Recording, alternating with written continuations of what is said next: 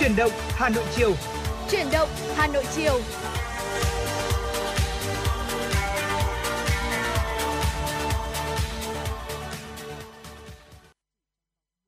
Xin kính chào quý vị thính giả, rất vui được gặp lại quý vị và các bạn trong chương trình chuyển động Hà Nội chiều. Chương trình của Đài Phát thanh và Truyền hình Hà Nội được phát sóng trên tần số FM 96 MHz.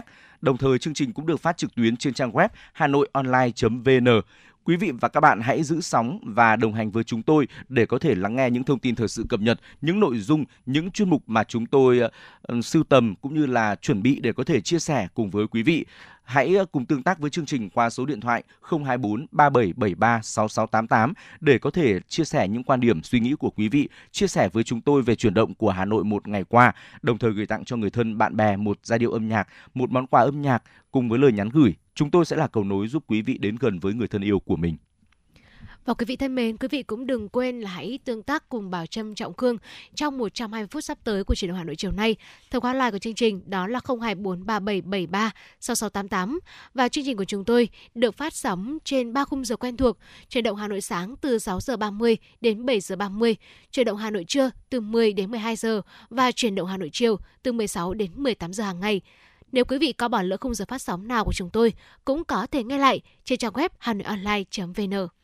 Thưa quý vị, để mở đầu cho 120 phút được đồng hành cùng với quý vị trong chuyển động Hà Nội chiều, chúng tôi muốn mời quý vị cùng đến với giai điệu âm nhạc đầu tiên. Hãy cùng chúng tôi đến với giọng ca của Nam Việt Band và Mắt Ngọc với ca khúc có tựa đề Tự hào Việt Nam luôn xanh tươi, một sáng tác của nhạc sĩ Trần Thanh Dũng. Sau ca khúc này, chúng tôi sẽ quay trở lại đồng hành với quý vị.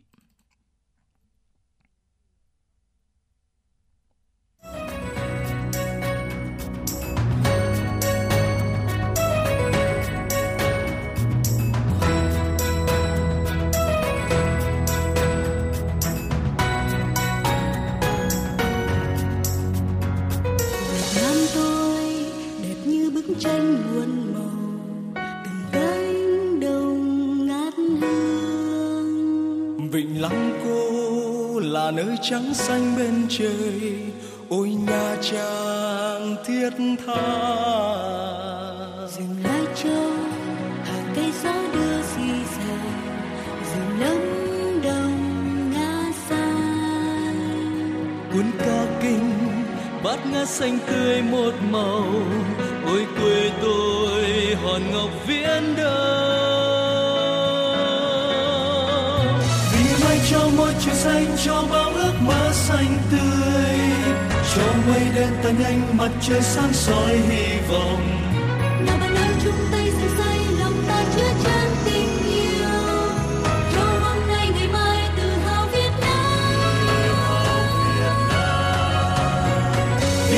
cho môi trời xanh, cho bao ước mơ xanh tươi. Cho mây đen tan nhanh, mặt trời sáng soi hy vọng. Nếu mà nơi chung tay dựng xây lòng ta chứa chan tình yêu. Cho hôm nay ngày mai tự hào Việt Nam. Luôn xanh tươi.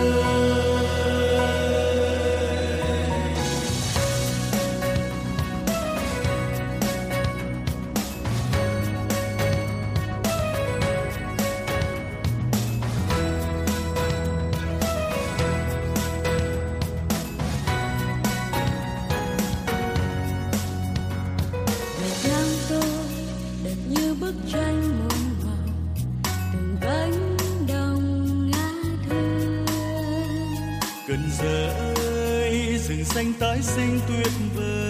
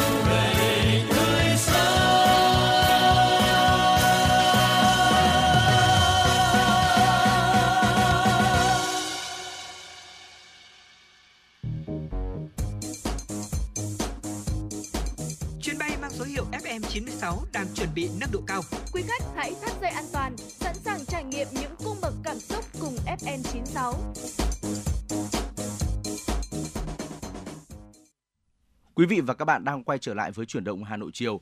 Vừa rồi thì chúng ta đã cùng khởi động với một giai điệu ờ, rất là tự hào, ca khúc tự hào Việt Nam luôn xanh tươi. Còn bây giờ thì chúng tôi xin mời quý vị hãy cùng ờ, tiếp tục đồng hành với Trọng Khương và Bảo Trâm trong chuyển động Hà Nội chiều đi qua những thông tin thời sự đáng chú ý sau đây. Thưa quý vị, tiếp tục cụ thể hóa các đồ án quy hoạch phân khu đô thị trong khu vực nội đô lịch sử, Ủy ban nhân dân thành phố Hà Nội vừa phê duyệt nhiệm vụ thiết kế đô thị tuyến phố Lý Thường Kiệt, quận Hoàn Kiếm đoàn thiết kế là cơ sở để cải tạo, chỉnh trang và phát triển đô thị hiện hữu, định hướng bảo tồn, phát huy giá trị các công trình kiến trúc phù hợp với các đặc trưng về lịch sử, văn hóa xã hội của khu vực lân cận. Giám đốc Sở Quy hoạch Kiến trúc Hà Nội Nguyễn Trọng Kỳ Anh đánh giá, phố Lý Thường Kiệt dài khoảng 1,8 km, lòng đường rộng khoảng 14 m, nằm trong mạng lưới đường tạo thành ô bàn cờ với sự đa dạng về phong cách kiến trúc, hình khối và màu sắc. Đây là một trong những yếu Xin lỗi quý vị, đây là một trong những tuyến phố lõi thuộc ba trục Bắc Nam của thành phố Hà Nội nên có vai trò quan trọng ấn định hình thái kiến trúc chính cho khu vực nội đô lịch sử và các khu phố kiến trúc Pháp. Việc lập thiết kế đô thị riêng tuyến phố Lý Thường Kiệt sẽ giải quyết được nhiều vấn đề đang đặt ra, phù hợp với các yêu cầu thực tế và phát triển trong tương lai. Theo các chuyên gia, trong đồ án thiết kế đô thị tuyến phố Lý Thường Kiệt lần này, quan trọng nhất là xác định rõ nguồn lực thực hiện. Trong đó nếu chưa thể bố trí vốn để hoàn thành các tiêu chí theo nội dung đồ án, thì có thể tập trung vào một số nội dung ưu tiên như việc khai thác, sử dụng hợp lý vỉa hè. Sáng nay, tổ đại biểu Hội đồng nhân dân thành phố Hà Nội, đơn vị bầu cử số 19 đã tiếp xúc cử tri huyện Thanh Trì để báo cáo kết quả kỳ họp thứ 12 Hội đồng nhân dân thành phố Hà Nội nhiệm kỳ 2021-2026. Phát biểu tại hội nghị, cử tri huyện Thanh Trì kiến nghị một số nội dung đẩy nhanh tiến độ các dự án quy hoạch trên địa bàn thành phố, tránh lãng phí nguồn lực đầu tư, kiến nghị sớm mở rộng tuyến đường Phan Trọng Tuệ từ huyện Thanh Trì đến nút giao Sa La, quận Hà Đông hiện bị chậm tiến độ. Trong khi lượng phương tiện lưu thông lớn thường xuyên xảy ra ách tắc giao thông, cử tri huyện Thanh Trì cũng đề nghị thành phố quan tâm xây dựng khu lưu niệm nguyên bí thư đầu tiên của Đảng bộ thành phố Hà Nội Đỗ Ngọc Du tại xã Tả Thanh Oai để nơi đây trở thành địa chỉ đỏ giáo dục truyền thống cách mạng và lòng yêu nước cho nhiều thế hệ. Phát biểu tiếp thu tại hội nghị, Phó Bí thư Thường trực huyện ủy Thanh Trì Nguyễn Việt Phương, đại biểu Hội đồng nhân dân thành phố đánh giá các kiến nghị của cử tri huyện Thanh Trì rất trúng, bám sát sự phát triển của thủ đô và huyện trong thực tiễn phát triển. Tổ đại biểu Hội đồng nhân dân thành phố sẽ tổng hợp đầy đủ chuyển đến các cơ quan chức năng giải quyết theo quy định, đồng thời mong muốn cử tri tiếp tục đóng góp để mỗi đại biểu Hội đồng nhân dân có thể đem hết năng lực, tâm huyết, trí tuệ thực hiện tốt vai trò cầu nối giữa nhân dân với Hội đồng nhân dân thành phố. Thưa quý vị, sáng nay tại trụ sở Hội Liên hiệp Phụ nữ thành phố Hà Nội diễn ra hội nghị ra ban liên ngành giữa chi nhánh Ngân hàng Chính sách Xã hội với các tổ chức chính trị xã hội gồm Hội Liên hiệp Phụ nữ, Hội Cựu chiến binh, Hội nông dân, Đoàn Thanh niên Cộng sản Hồ Chí Minh thành phố Hà Nội. Hội nghị nhằm đánh giá công tác ủy thác cho vay 6 tháng đầu năm và triển khai nhiệm vụ những tháng cuối năm 2023. Theo ông Phạm Văn Quyết, Giám đốc chi nhánh Ngân hàng Chính sách Xã hội thành phố Hà Nội, trong 6 tháng đầu năm 2023, chi nhánh Ngân hàng Chính sách Xã hội và các tổ chức chính trị xã hội thành phố Hà Nội triển khai thực hiện hiệu quả công tác ủy thác cho vay nguồn vốn tín dụng chính sách trên địa bàn.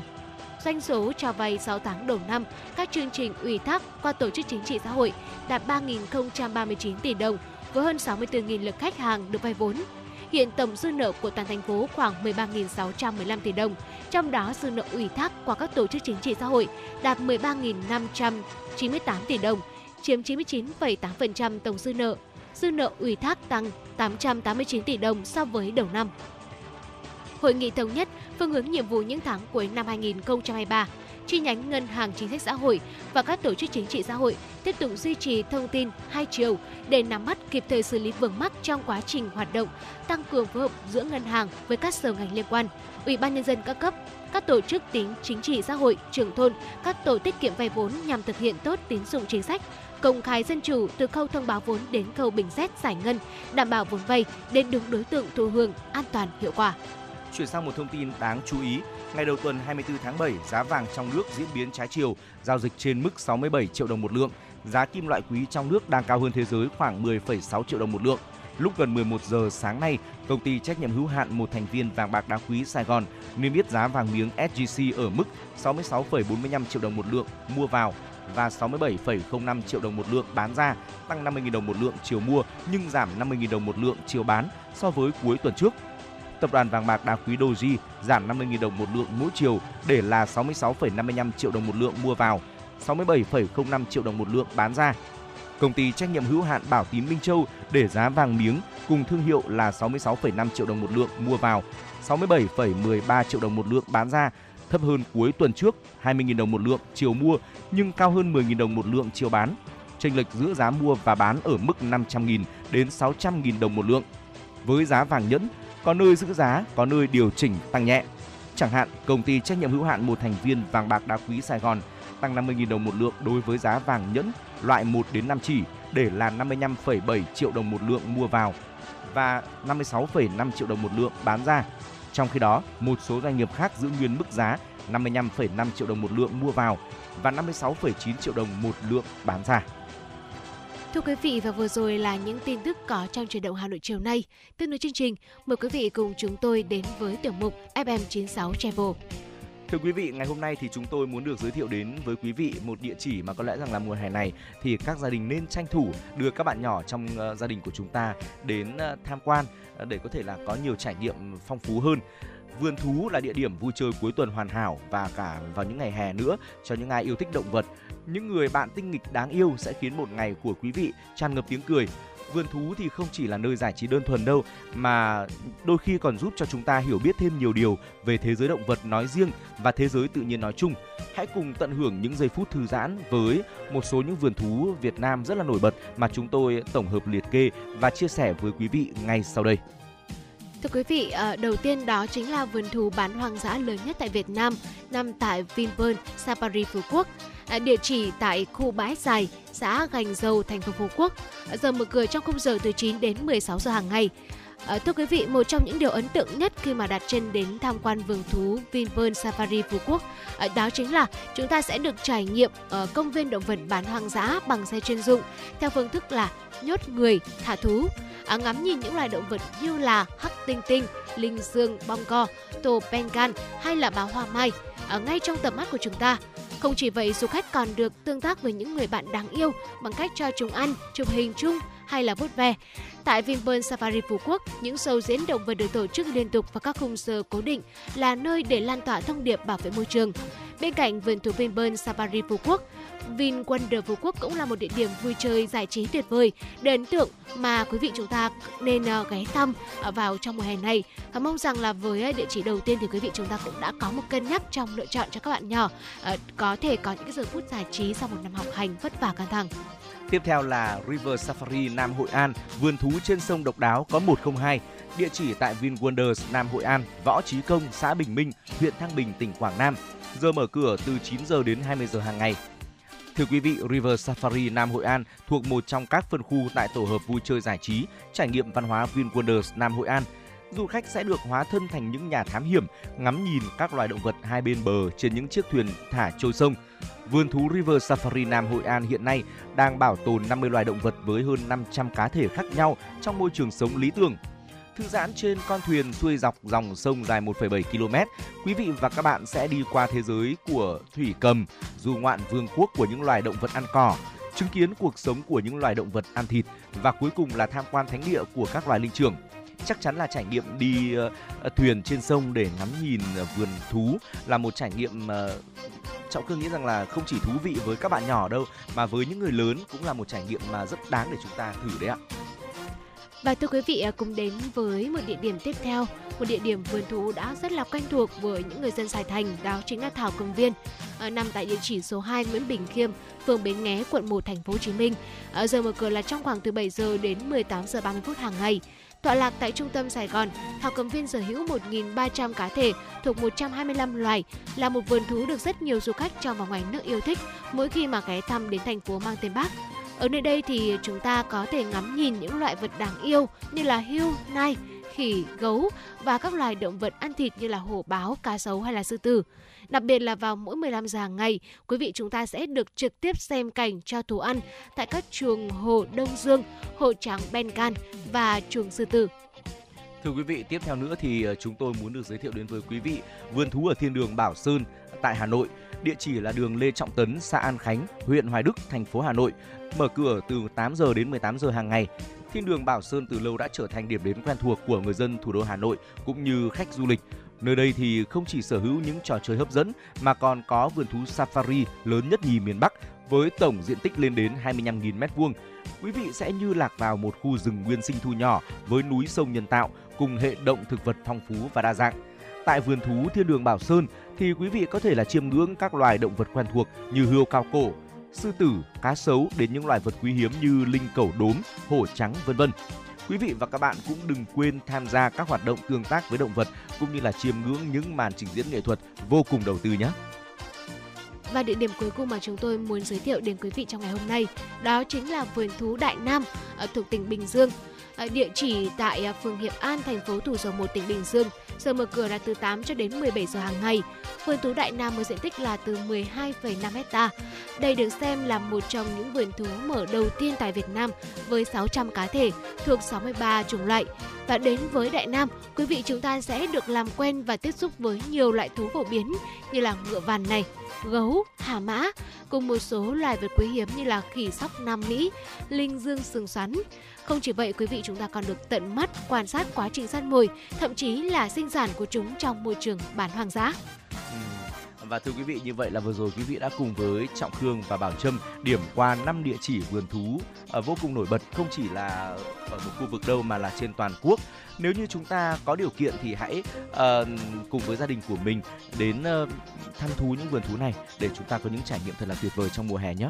Tiếp nối chương trình, xin mời quý vị cùng dành thời gian đến với không gian âm nhạc trước khi tiếp tục đồng hành với Trọng Khương và Bảo Trâm ở những phần thời lượng tiếp theo. Mời quý vị cùng lắng nghe ca khúc có tựa đề Người giỏi chăn nuôi, một sáng tác của nhạc sĩ Nguyễn Văn Tý qua phần thể hiện của giọng ca Vân Khánh. Sau ca khúc này chúng tôi sẽ quay trở lại ngay.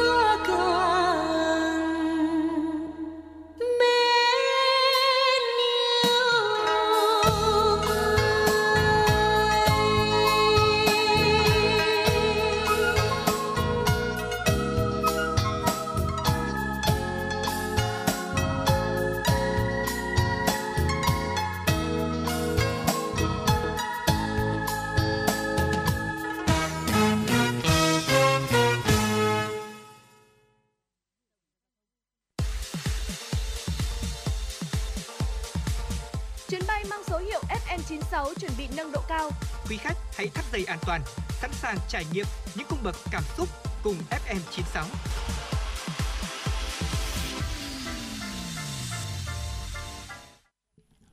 Quý vị và các bạn đang quay trở lại với chuyển động Hà Nội chiều. Tiếp nối chương trình thì chúng tôi muốn mời quý vị hãy cùng dành thời gian đến với những thông tin thời sự đáng chú ý mà chúng tôi cập nhật và gửi đến cho quý vị ngay bây giờ. Xin mời quý vị cùng lắng nghe. Quý vị thân mến, tiếp nối chương trình chúng tôi xin được mời quý vị sẽ cùng à, đến với những thông tin quốc tế mà biên tập viên Kim Dung thực hiện. Thưa quý vị, cơ quan năng lượng quốc tế IEA dự đoán trong một báo cáo mới đây, nhu cầu sử dụng điện ở Liên minh châu Âu sẽ giảm 3% trong năm nay xuống mức thấp nhất trong hai thập kỷ. Cơ quan này cho rằng sản lượng công nghiệp của EU giảm là yếu tố chính đằng sau sự sụt giảm tiêu thụ điện trong khối. Báo cáo nêu rõ kết hợp với nhu cầu giảm 3% vào năm 2022, mức sụt giảm hiện là lớn nhất trong lịch sử EU, đưa sản lượng điện tiêu thụ của khối trở lại mức chưa từng thấy kể từ năm 2002. Báo cáo cũng giải thích rằng 2 phần 3 mức cắt giảm đến từ các ngành công nghiệp sử dụng nhiều năng lượng vào năm 2022 và xu hướng này vẫn tiếp tục cho đến năm 2023. Các ngành công nghiệp châu Âu đã bị ảnh hưởng nặng nề bởi quyết định của EU cấm vận nhiên liệu hóa thạch của Nga để đáp trả chiến dịch quân sự đặc biệt của Moscow ở Ukraine. Kết hợp với nhu cầu gia tăng sau đại dịch Covid-19 vào năm 2020, lệnh cấm vận năng lượng đã đẩy giá bán buôn điện lên mức cao kỷ lục 430 euro cho mỗi megawatt-giờ, tức là 478 đô la Mỹ vào tháng 8 năm 2022, tăng gấp hơn 2 lần kể từ tháng 1 năm 2022. Tính đến sáng nay ngày 24 tháng 7, đã có 1 phần 3 trong tổng số phiếu bầu được kiểm đếm và kết quả sơ bộ cho thấy Đảng cầm quyền Campuchia chiếm đa số. Theo Ủy ban bầu cử quốc gia Campuchia NEC, kết quả sơ bộ không chính thức được cập nhật đến sáng nay tại 23.789 điểm bỏ phiếu trên cả nước cho thấy Đảng Nhân dân Campuchia CPP giành được hơn 6,2 triệu phiếu ủng hộ, chiếm 82,3% tổng số phiếu, trong khi Đảng Bảo Hoàng Funipec giành được 702.895 phiếu bầu, tương đương 9,2% tổng số phiếu. Căn cứ vào số liệu này, nhiều khả năng CPP giành được 120 ghế tại Quốc hội khóa 7, trong khi Đảng Fusipec giành được 5 ghế còn lại. Trong phát biểu tối qua, người phát ngôn CPP, ông Sok Asan đã khẳng định về thắng lợi áp đảo của Đảng và cho rằng kết quả này đánh dấu thành công tiếp theo của Đảng Nhân dân Campuchia, thể hiện sự tin tưởng của cử tri vào sự lãnh đạo của Đảng Nhân dân Campuchia. Theo dự kiến, kết quả chính thức sẽ được NEC công bố ngày 9 tháng 8 năm 2023. Thưa quý vị, 10 người đã thiệt mạng sau khi trần nhà thi đấu thể thao trong trường trung học cơ sở số 34 ở quận Long Sa, thành phố Tề Tề Cáp Nhĩ, tỉnh Hắc Long Giang, Đông Bắc Trung Quốc bị sập. Vụ sập trần nhà thi đấu thể thao diễn ra vào khoảng 14 giờ 56 phút ngày 23 tháng 7. Vào thời điểm xảy ra vụ việc, có 19 người ở bên trong nhà thể chất rộng khoảng 1.200 m2. À, trong đó 4 người đã tự thoát ra ngoài và nhiều người bị mắc kẹt. Hoạt động cứu hộ cứu nạn đã nhanh chóng được triển khai. Tính đến 5 giờ 30 phút vào sáng nay, có 14 người đã được đưa ra ngoài, trong đó 4 người thiệt mạng tại hiện trường và 6 người đã tử vong sau khi nỗ lực điều trị bất bại. Có 4 người khác đã được kiểm tra và không có vết thương nào nguy hiểm đến tính mạng. Kết quả điều tra sơ bộ cho thấy, các công nhân xây dựng đã đặt trái phép đá Fetite, tức là đá chân trâu, trên nóc nhà thi đấu trong quá trình họ xây dựng một tòa nhà giảng dạy liên kề với nhà thi đấu này. Dưới ảnh hưởng của nước mưa, những viên đá chân trâu này trên nóc nhà đã tăng trọng lượng dẫn đến vụ sập trần nhà này. Theo chính quyền địa phương, các bức tường của nhà thi đấu thể thao này có cấu trúc dạng lưới và nóc nhà được làm bằng các tấm bê tông. Một cuộc điều tra chuyên sâu đang được tiến hành. Cảnh sát đã bắt giữ những người phụ trách công ty xây dựng nhà thi đấu nói trên. Lực lượng cứu hộ và cảnh sát Hy Lạp cho biết một cây cầu đang trong quá trình xây dựng đã đổ sập tại địa điểm gần thành phố Patras, miền Tây nước này. Thông tin ban đầu cho biết đã có một người thiệt mạng và 6 người bị mắc kẹt trong vụ tai nạn sập cầu này. Vụ việc xảy ra tại khu vực Proasio vào ngày 23 tháng 7 trên cây cầu dẫn vào đường vành đai hướng tới thủ đô Athens và đang trong quá trình xây dựng trong suốt 2 năm nay. Theo cảnh sát, một số người mắc kẹt đã bị thương. Truyền thông địa phương cho biết một nhóm người đang ở dưới cầu để tránh nắng thì bị cầu sập đè vào người. Có rất nhiều người bị mắc kẹt dưới các tấm bê tông lớn. Hàng chục nhân viên cứu hỏa đã được điều động tới hiện trường để xử lý đống đổ nát và tìm kiếm cứu hộ những người bị mắc kẹt. Nguyên nhân vụ sập cầu đang được điều tra và làm rõ. Quý vị và các bạn thân mến và tiếp nối chương trình ngay bây giờ thì chúng tôi muốn mời quý vị cùng quay trở lại với không gian âm nhạc. Hãy cùng chúng tôi đến với ca khúc có tựa đề Thương, một sáng tác của Hồ Tiến Đạt qua phần thể hiện của giọng ca Trọng Bắc. Sau ca khúc này thì chúng tôi sẽ quay trở lại đồng hành với quý vị đến với tiểu mục Ngược dòng lịch sử. Xin mời quý vị cùng lắng nghe.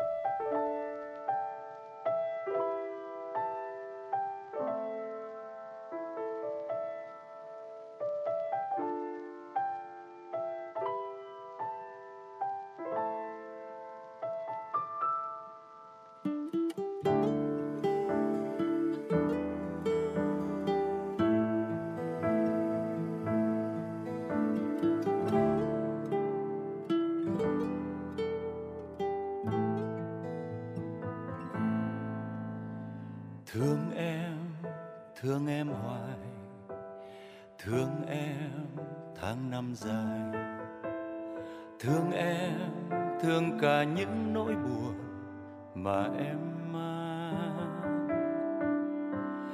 thương em nuôi hy vọng, thương em ôm mơ mộng. Thương sao cành ngọc lan trước gió ngàn. Thương ta sao bồi hồi mãi, đến khi nào lại vui? Có những đêm chờ xa, trời buồn thiêu. Thương ta vẫn còn đi mãi, ấp ô những nỗi bi hài. Đời thoáng chốc, cớ sao chẳng thương nhau? Chợt trong giấc mơ lại thấy em bình yên đến nụ cười khiến anh đã quên đi, ngàn điều lắng lo xa vời. Người đàn ông trong tình yêu, dù bạc tóc vẫn xanh lòng mong về với em bữa cơm chiều. Hiên nhà lắng nghe thời gian trôi, để được nói thương em rất mơ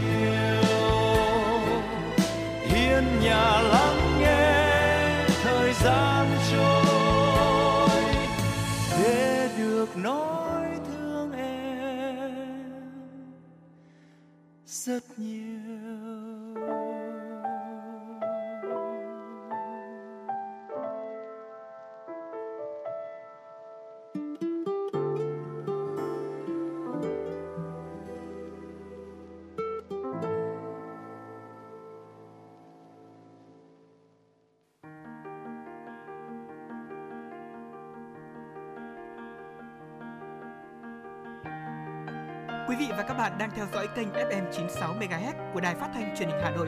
Hãy giữ sóng và tương tác với chúng tôi theo số điện thoại 024 3773 6688. FM 96 đồng hành trên mọi nẻo đường. bao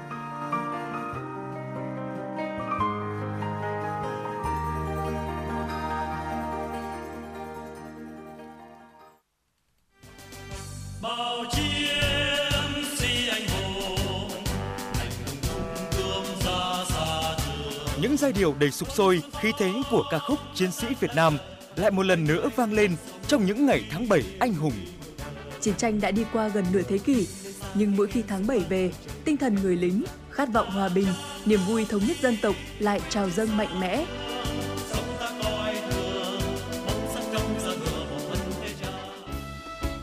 Kỷ niệm 76 năm Ngày Thương binh Liệt sĩ 27 tháng 7 năm 1947, 27 tháng 7 năm 2023. Đài Phát thanh Truyền hình Hà Nội tổ chức đêm hòa nhạc với chủ đề Giai điệu người lính. Chương trình nghệ thuật đặc sắc để tưởng nhớ và tri ân những anh hùng liệt sĩ, những thương bệnh binh đã không tiếc máu xương và tuổi thanh xuân của mình lên đường theo tiếng gọi của Tổ quốc. Những ca khúc được tuyển chọn như Chiến sĩ Việt Nam, Cùng anh tiến quân trên đường dài, Cỏ non thành cổ, Người mẹ của tôi, Giai điệu Tổ quốc, Tiến về Hà Nội. Với sự tham gia của dàn nhạc giao hưởng Việt Nam cùng với nhạc trưởng Honna Tetsuji và các nghệ sĩ nổi tiếng như nghệ sĩ ưu tú Đăng Dương, ca sĩ Lan Anh, Phạm Thu Hà, Vũ Thắng Lợi. Chương trình sẽ mang đến cho khán thính giả một đêm nhạc hào hùng và xúc động. Hà Nội Concert, hòa nhạc mùa hè, giai điệu người lính. Truyền hình trực tiếp trên kênh H1, H2, phát thanh trực tiếp trên FM 96 MHz và trên các nền tảng số của Đài Phát thanh Truyền hình Hà Nội. 20 giờ thứ năm ngày 27 tháng 7 năm 2023. mãi mãi lòng chúng ta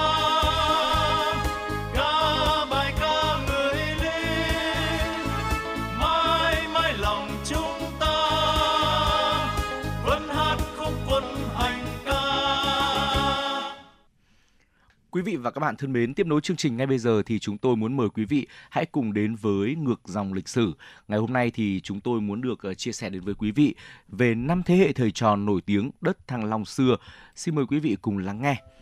Thưa quý vị, với gần 900 năm từ năm 1070 đến năm 1919, tồn tại và phát triển của nền giáo dục nho học Việt Nam thì bên cạnh hệ thống đào tạo của nhà nước phong kiến còn có một hệ thống các trường tự do, các nhà nho tự mở dạy chữ cho con em quanh vùng. Theo đó thì vào thế kỷ thứ 17-18, ở đất Thăng Long đã hình thành một số trường học tư với những người thầy nổi tiếng giảng dạy và đạt được không ít thành tựu. Thậm chí thì có nhiều thế hệ nhà giáo nối tiếp nhau mở trường, dạy chữ, đào tạo người. Bước thầy trước, bước trò sau, kéo dài gần hai thế kỷ trên đất kinh kỳ xưa. Vâng thưa quý vị, cuối thế kỷ 17 có một ngôi trường ra đời ở ngõ Thừa Tứ, phía đông nhà Thái Miếu, khu vực phố nhà thờ hiện nay do thầy giáo Vũ Công Đạo, sinh năm 1629, mất năm 1714, người làng Mộ Trạch, huyện Đường An, nay là thôn Mộ Trạch, xã Tân Hồng, huyện Bình Giang, tỉnh Hải Dương mở.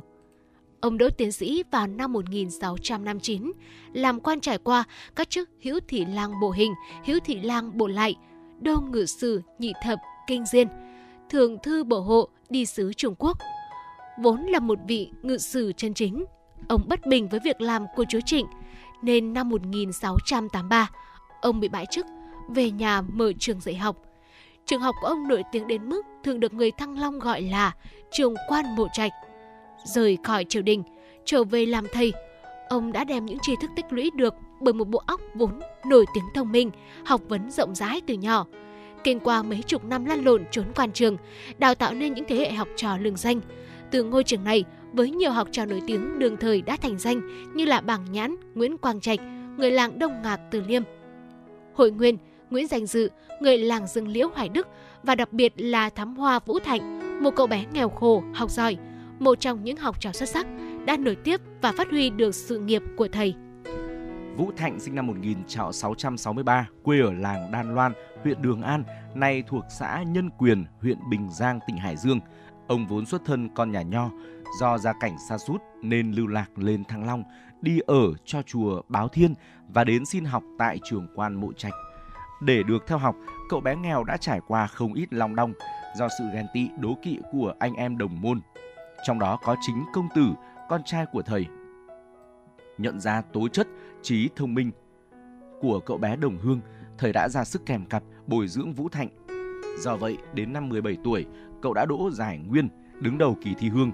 Rồi 5 năm sau, năm Ất Sửu 1685, Vũ Thạnh đã trở thành đình nguyên thám hoa, bước vào nghiệp quan trường. Ông lần lượt kinh qua các chức vụ quan trọng trong triều như Hồng Lô Tự Khanh, Thiêm Đô Ngự Sử, Quốc Tử Giám Tư Nghiệp, Bồi Tụng, vân vân. Nhưng do không được lòng chúa Trịnh Căn mà năm 1698, ông cũng bị bãi chức giống thầy khi xưa. Vũ Thạnh về mở trường dạy học ở trại Hào Nam, huyện Quảng Đức, nay thuộc quận Đống Đa, Hà Nội. Ngôi trường ấy, theo Việt sử thông giám cương mục của triều Nguyễn viết, liền ngay hồ Bảy Mẫu. Mỗi khi đến giảng tập, nhà học không đủ chỗ chứa. Học trò thường mượn thuyền nan cập vào bên bờ hồ nghe lời thầy giảng. Về cách giảng dạy của Vũ Thạnh, cuốn sách Lịch triều hiến trương loại trí của Phan Huy Chú có viết, học vấn của ông rộng, làm văn cốt tào nhã lưu loát. Ông ra sức sửa thói quen bấy giờ. Vì Trung Hưng trở về sau, các học giả theo lối tầm trương, ngày một hèn kém thô bỉ. Văn ông làm ra chuyên về thay cũ, đổi lối quê kịch vụng về thành trôi chảy, tào nhã mới mẻ. Ngôi trường là một trong hai trường tư lớn nhất Thăng Long lúc bấy giờ, không chỉ nổi tiếng suốt 15 năm tại chốn kinh đô và các xứ Đông, Đoài, Nam, Bắc mà còn ảnh hưởng lớn đến trào lưu văn học đương thời. Vâng, thưa quý vị, học trò của thầy Thành có đến hàng ngàn người, trong đó có hơn 70 người đỗ đại khoa, 500 người làm quan, hơn 20 người mở trường dạy học ở các nơi, hơn 20 người khoác áo binh nhung làm tướng. Số người làm quan trong triều là học trò của ông đông đến mức mà đời sau truyền tụng. Một hôm nhà ông có dỗ, học trò làm quan tại triều đều về học ở nhà ông.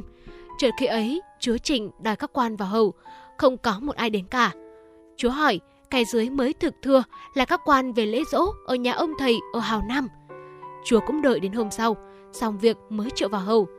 Trong số những học trò ấy có những nhân vật tiếng tăm làm đến đại quan nhậu Lê như là Nguyễn Tông Quay, Lê Hữu Kiều, Liêu Quận Công, tiến sĩ Lê Hữu Kiều, sinh năm 1691, mất năm 1760, là thầy giáo thế hệ thứ ba được lịch sử ghi nhận là bậc danh qua thế kỷ 18. Ông xuất thân từ dòng họ Văn Trương Lê Hữu ở làng Liêu Xá, huyện Đường Hào, nay là huyện Yên Mỹ, Hưng Yên, nhưng cũng sớm về Thăng Long theo học trường Hào Nam của thầy Vũ Thạnh. Năm 1718, ông đỗ tiến sĩ khoa mậu tuất, trải qua 50 năm làm quan với năm đời vua và bốn đời chúa Trịnh, trở thành bậc đại thần của nhà Lê Trung Hưng. Dù từng trải qua các chức quan trấn nhậm địa phương rồi thượng thư của cả lục bộ, lại hộ lễ binh hình công, Lê Hữu Kiều vẫn gắn bó với nghiệp làm thầy. Ông đã từng vào giảng bài tại Điện Kinh Diên cho nhà vua vào năm 1754 trước khi nghỉ hưu vào năm 1755. Ông không ngừng thu nhận học trò để dạy dỗ, tiếp nối truyền thống thầy học của mình. Một trong những học trò xuất sắc nhất của thầy Lê Hữu Kiều đã trở thành nhà bác học, một bộ óc vĩ đại của Đại Việt hậu Lê, đồng thời cũng là con rể của ông, đó là bảng nhãn Lê Quý Đôn. Tiếp theo đó là Lê Quý Đôn thưa quý vị. Lê Quý Đôn sinh năm 1726, mất năm 1784, người làng Diên Hà, Trấn Sơn Nam, nay là xã độc lập, huyện Hưng Hà, tỉnh Thái Bình, cũng xuất thân trong gia đình khoa bảng, vốn nổi tiếng thân đông từ thuở nhỏ. Ông từng đỗ đầu ba kỳ thi hương, hội, đình. Dù ra làm quan, đi sứ, ông vẫn rất say mê với nghề dạy học và biên soạn sách. Các công trình của ông nghiên cứu về nhiều lĩnh vực như kinh truyện, khảo cứu về cổ thư, các sưu tập về thơ văn, các khảo cứu về địa lý, sử ký, thơ văn chữ Hán và chữ Nôm. Ông là nhà bác học ham học, ham đọc, ham biết và ham viết, có kiến thức hết sức uyên bác và đa dạng. Lê Quý Đôn nổi tiếng là tác giả của nhiều tác phẩm khảo cứu về lịch sử, địa chí, văn hóa Việt Nam. Về lịch sử địa lý, ông có tác phẩm Đại Việt Thông Sử, tên gọi khác là Lê Triều Thông Sử với 30 quyển ghi chép về hơn 100 năm của triều nhà Lê, bắt đầu từ Lê Thái Tổ đến Lê Cung Hoàng. Một số tập sách nổi tiếng khác của Lê Quý Đôn có thể kể đến như Phú như Phủ Biên Tạp Lục 6 quyển ghi chép về tình hình xã hội Đảng trong từ thế kỷ 18 trở về trước, Vân Đài loại ngữ 9 quyển, Bách khoa thư đồ sộ nhất thời phong kiến với nhiều tri thức về triết học, khoa học, văn học sắp xếp theo thứ tự, vũ trụ luận, địa lý, điển lệ, chế độ, văn nghệ, ngôn ngữ, văn tự, sản vật tự nhiên, xã hội, vân vân. Ngoài ra, ông còn nhiều sách bàn giảng về kinh, truyện, sách khảo cứu về cổ thư, sách thơ văn. Trong lời tựa sách Kiến Văn Tiểu Lục, chép vặt những điều nghe thấy, Lê Quý Đôn tự nhận trong thời gian phụng mệnh làm việc công, bốn phương rong ruổi, ông đi tới đâu cũng để ý tìm tòi, làm việc gì, mắt thấy tai nghe đều dùng bút ghi chép, lại phụ thêm lời bình luận sơ qua, giao cho Tiểu Đồng đựng vào túi sách. Trước những biến cố của xã hội Việt Nam cuối thời Lê Mạt, qua các tác phẩm để lại cho thấy ông là một nhà trí thức muốn có những cải cách trong xã hội Việt Nam, một nhà chính trị quan tâm đến nhân dân, gần gũi nhân dân và hiểu được những mong muốn của nhân dân, một nhà trí thức có tư tưởng tự tôn và tự hào dân tộc. Cô giáo sư Văn Tân, công tác tại Viện Sử học có nhận xét như vậy. Và thưa quý vị, những học vấn, những tư tưởng của Lê Kỳ Đôn được tiếp nối kế tục bởi lớp học trò do ông đào tạo. Hoàng Giáp Bùi Huy Bích là lớp thứ 5 của thế hệ thầy trò làm giảng danh đất kinh kỳ. Trong số 5 thế hệ thầy trò, chỉ duy nhất Bùi Huy Bích, sinh năm 1744, mất năm 1818, là người gốc Thăng Long. Ông sinh ra tại làng Định Công, Hoàng Mai, Hà Nội.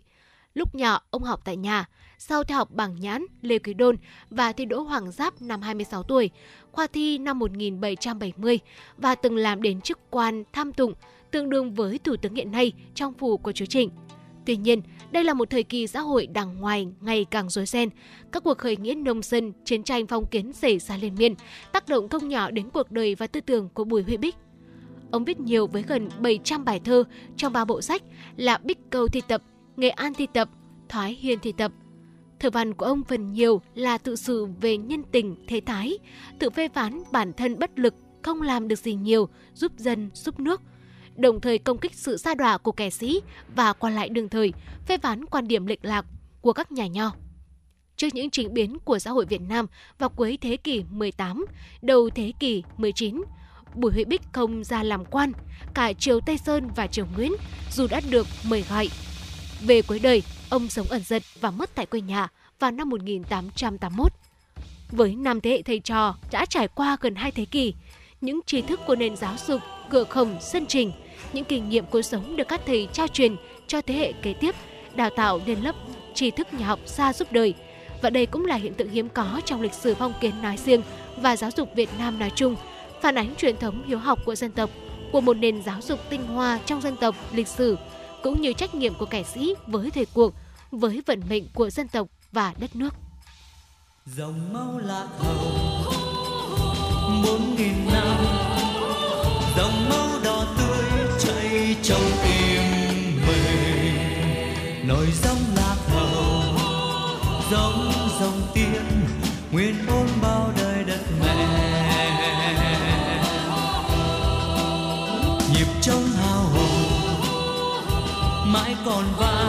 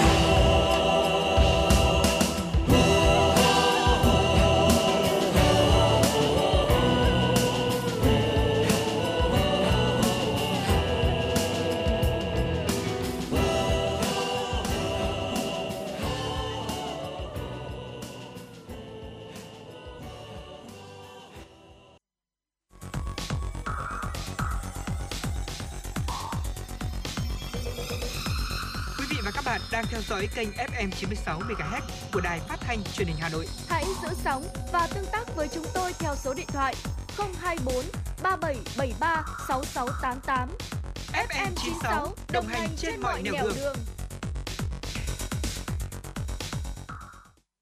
Quý vị và các bạn vừa lắng nghe ca khúc có tựa đề Dòng máu lạc hồng, một sáng tác của nhạc sĩ Lê Quang qua phần thể hiện của giọng ca đan trường. Tiếp nối chương trình hãy cùng chúng tôi đến với một số những thông tin thời sự đáng chú ý sau đây. Sáng nay, Trung tướng Nguyễn Quốc Duyệt, Ủy viên Ban Thường vụ Thành ủy, Tư lệnh Bộ Tư lệnh Thủ đô Hà Nội và đại diện các cơ quan, đơn vị đã tổ chức lễ dân hương nhân dịp kỷ niệm 76 năm Ngày Thương binh Liệt sĩ 27 tháng 7 tại Nghĩa trang Liệt sĩ, xã An Thượng, huyện Hoài Đức. Tại buổi lễ, các đại biểu đã thành kính dâng lên các anh hùng liệt sĩ nén hương thơm, đóa hoa tươi để tỏ lòng biết ơn với những công lao to lớn của các thế hệ cha anh, những người đã cống hiến trọn đời mình cho độc lập tự do của Tổ quốc vì hạnh phúc của nhân dân. Sau đó, các đại biểu đã tham dự lễ gặp mặt, tặng quà người có công với cách mạng và gia đình chính sách xã An Thượng. Phát biểu tại buổi gặp mặt, Trung tướng Nguyễn Quốc Duyệt cho biết, đến nay trên địa bàn thủ đô Hà Nội có hơn 800.000 đối tượng chính sách và người có công, chiếm 10% dân số của thành phố. Trong đó có 96.741 đối tượng đang hưởng trợ cấp ưu đãi hàng tháng, 3.985 cán bộ lão thành cách mạng, 6.586 bà mẹ Việt Nam anh hùng, hiện có 74 mẹ còn sống, 86.056 liệt sĩ, 27.482 thương binh, 10.808 bệnh binh còn sống, 201 anh hùng lực lượng vũ trang, anh hùng lao động. Thưa quý vị, thăm hỏi trao quà tới 15.886 lượt người, tặng 240 số tiết kiệm, khám cấp thuốc miễn phí cho 646 người có công với cách mạng và thân nhân liệt sĩ. Đây là thông tin tại hội nghị biểu dương người có công, thân nhân liệt sĩ tiêu biểu do huyện Trường Mỹ tổ chức sáng nay. Phát biểu tại hội nghị, Phó Chủ tịch Thường trực Ủy ban nhân dân huyện Trường Mỹ Hoàng Minh Hiến bày tỏ sự tri ân sâu sắc đối với những cống hiến hy sinh của các anh hùng liệt sĩ, các bà mẹ Việt Nam anh hùng, thương binh, bệnh binh, người có công với cách mạng. Phó Chủ tịch Thường trực Ủy ban nhân dân huyện Trường Mỹ trân trọng biểu dương nỗ lực của các thương binh, bệnh binh, người có công với cách mạng và thân nhân gia đình liệt sĩ đã vượt lên nỗi đau thương tích, bệnh tật, tích cực tham gia phát triển kinh tế gia đình, góp phần đổi mới quê hương. Tại hội nghị, huyện Trường Mỹ tặng quà cho bà mẹ Việt Nam anh hùng Lê Thị Thanh, trao quà tặng giấy khen cho 98 người có công với cách mạng và thân nhân liệt sĩ tiêu biểu, khen thưởng 22 tập thể và 23 cá nhân có thành tích trong phong trào đền ơn đáp nghĩa năm 2023. Bảo hiểm xã hội Việt Nam vừa ban hành công văn số 2206 gửi Tổng công ty Bưu điện Việt Nam, Bảo hiểm xã hội 63 tỉnh thành phố về việc khẩn trương chuẩn bị đầy đủ các điều kiện tốt nhất để chi trả lương hưu, trợ cấp bảo hiểm xã hội, trợ cấp hàng tháng của tháng 8 năm 2023 và truy trả số tiền chênh lệch tăng thêm của tháng 7 năm 2023 theo mức hưởng mới từ ngày 14 tháng 8 năm 2023 thuận lợi, an toàn, đúng quy định. Cụ thể, để đảm bảo người hưởng lương hưu, trợ cấp bảo hiểm xã hội, trợ cấp hàng tháng được hưởng quyền lợi sớm nhất theo quy định tại Nghị định số 42/2023 của Chính phủ, Nghị định số 42, Bảo hiểm xã hội Việt Nam yêu cầu bảo hiểm xã hội các tỉnh, thành phố khẩn trương căn cứ kế hoạch cấp kinh phí của Bảo hiểm xã hội Việt Nam thực hiện chuyển kinh phí cho cơ quan bưu điện đầy đủ, kịp thời để chi trả tới người hưởng, tăng cường kiểm tra giám sát quá trình chi trả, phối hợp giải quyết, xử lý dứt điểm các tình huống phát sinh, phản ánh kịp thời vướng mắc trong quá trình tổ chức thực hiện. Đối với Tổng công ty Bưu điện Việt Nam, cần chỉ đạo các đơn vị trực thuộc tập trung tối đa nhân lực, rút ngắn thời gian chi trả, đảm bảo kịp thời và đầy đủ quyền lợi tới người thụ hưởng. Thưa quý vị và ngay bây giờ tiếp nối chương trình, chúng tôi muốn mời quý vị cùng đến với không gian âm nhạc. Hãy cùng đến với giọng ca Dương Hoàng Yến qua một sáng tác của nhạc sĩ Phương Uyên, ca khúc có tựa đề Những trái tim Việt Nam. Sau ca khúc này thì chúng tôi sẽ quay trở lại tiếp tục đồng hành với quý vị trong 60 phút tiếp theo của chuyển động Hà Nội chiều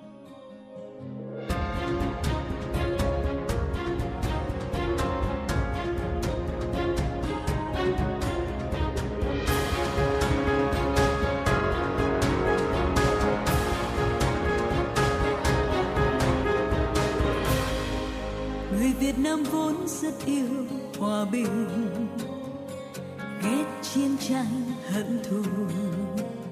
Nhưng non sông kêu tên chúng ta sẵn sàng tôi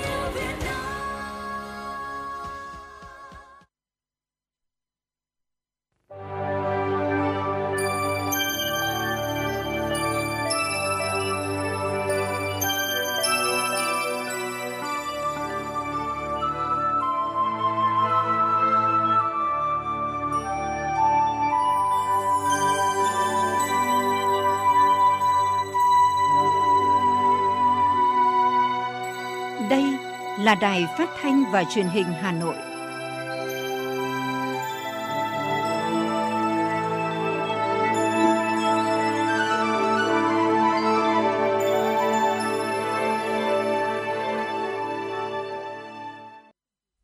Quý vị và các bạn thân mến, quý vị và các bạn đang theo dõi chương trình Truyền động Hà Nội chiều của Đài Phát thanh Truyền hình Hà Nội.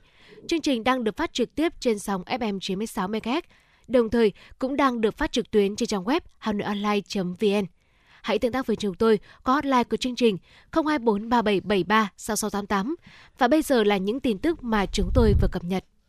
Nhân kỷ niệm 76 năm Ngày Thương binh Liệt sĩ 27 tháng 7, sáng nay, đoàn công tác của Thành ủy, Hội đồng Nhân dân, Ủy ban Nhân dân, Ủy ban Mặt trận Tổ quốc Việt Nam thành phố Hà Nội do Ủy viên Trung ương Đảng, Phó Bí thư Thành ủy, Chủ tịch Ủy ban Nhân dân thành phố Hà Nội Trần Sĩ Thanh dẫn đầu đã thăm tặng quà Trung tâm nuôi dưỡng, điều dưỡng người có công Hà Nội và gia đình thương binh, thân nhân liệt sĩ trên địa bàn phường Mỗ Lao, quận Hà Đông. Thay mặt lãnh đạo thành phố, Chủ tịch Ủy ban nhân dân thành phố Trần Sĩ Thanh gửi lời tri ân sâu sắc tới công lao to lớn của các thương binh, người có công với cách mạng đang được chăm sóc, điều dưỡng tại trung tâm. Điểm qua một số thành tựu xây dựng Đảng, chính quyền, phát triển kinh tế, bảo đảm an sinh xã hội trên địa bàn thủ đô thời gian qua, đồng chí Trần Sĩ Thanh nhấn mạnh thành phố luôn đặc biệt coi trọng tổ chức thường xuyên liên tục công tác đền ơn đáp nghĩa, chăm sóc người có công. Đồng thời, thành phố cũng chú trọng bồi dưỡng tinh thần yêu nước, lòng tự hào dân tộc, tự lực tự cường cho các tầng lớp cán bộ đảng viên, thế hệ trẻ trong công cuộc xây dựng và bảo vệ Tổ quốc. Trân trọng cảm ơn những lời thăm hỏi, động viên của Chủ tịch Ủy ban Nhân dân thành phố Hà Nội. Các gia đình bày tỏ xúc động trước sự quan tâm của lãnh đạo thành phố và khẳng định gia đình luôn tuân thủ chính sách pháp luật của Đảng, Nhà nước để làm gương cho con cháu noi theo. Thưa quý vị, theo thống kê của Bộ Giáo dục và Đào tạo, cả nước hiện đang thiếu hơn 118.000 giáo viên. So với năm học trước, cả nước thiếu thêm hơn 11.000 giáo viên. Giáo viên cấp mầm non và tiểu học thiếu nhiều nhất, lần lượt là gần 52.000 và hơn 33.000. Nguyên nhân của việc thiếu giáo viên là do số trẻ mầm non và học sinh các cấp tăng hơn so với năm học trước. Tỷ lệ học 2 buổi một ngày và số giáo viên nghỉ hưu đều tăng. Ngoài ra, do các địa phương chưa tuyển hết số chỉ tiêu biên chế được giao. Bên cạnh đó, việc dồn các điểm trường lẻ về điểm trường chính cũng dẫn đến tình trạng thừa cục bộ ở một số địa phương, một số môn học. Theo quyết định 71 của Bộ Chính trị về tổng biên chế của hệ thống chính trị giai đoạn 2022-2026, các địa phương sẽ được bổ sung 65.980 biên chế giáo viên trong cả giai đoạn này. Theo quy chế tuyển sinh, đối với một ngành hoặc một chương trình đào tạo theo một phương thức và tổ hợp môn, tất cả thí sinh được xét chọn bình đẳng theo điểm thi, không phân biệt thứ tự ưu tiên của nguyện vọng đăng ký. Trường hợp nhiều thí sinh có cùng điểm thi ở cuối danh sách, cơ sở đào tạo có thể sử dụng tiêu chí phụ là thứ tự nguyện vọng để xét chọn những thí sinh có thứ tự nguyện vọng cao hơn.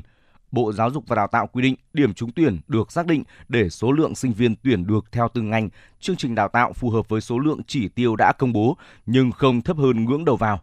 Thời gian đăng ký nguyện vọng xét tuyển đại học cao đẳng ngành giáo dục mầm non năm 2023 còn kéo dài đến 17 giờ ngày 30 tháng 7. Để bảo đảm quyền lợi, thí sinh cần tìm hiểu kỹ thông tin tuyển sinh của các cơ sở đào tạo, không đăng ký nguyện vọng vào những ngành, chương trình đào tạo hay phương thức tuyển sinh mà không đủ điều kiện. Trước 17 giờ ngày 22 tháng 8, các cơ sở đào tạo sẽ công bố điểm chuẩn và danh sách thí sinh trúng tuyển đợt 1.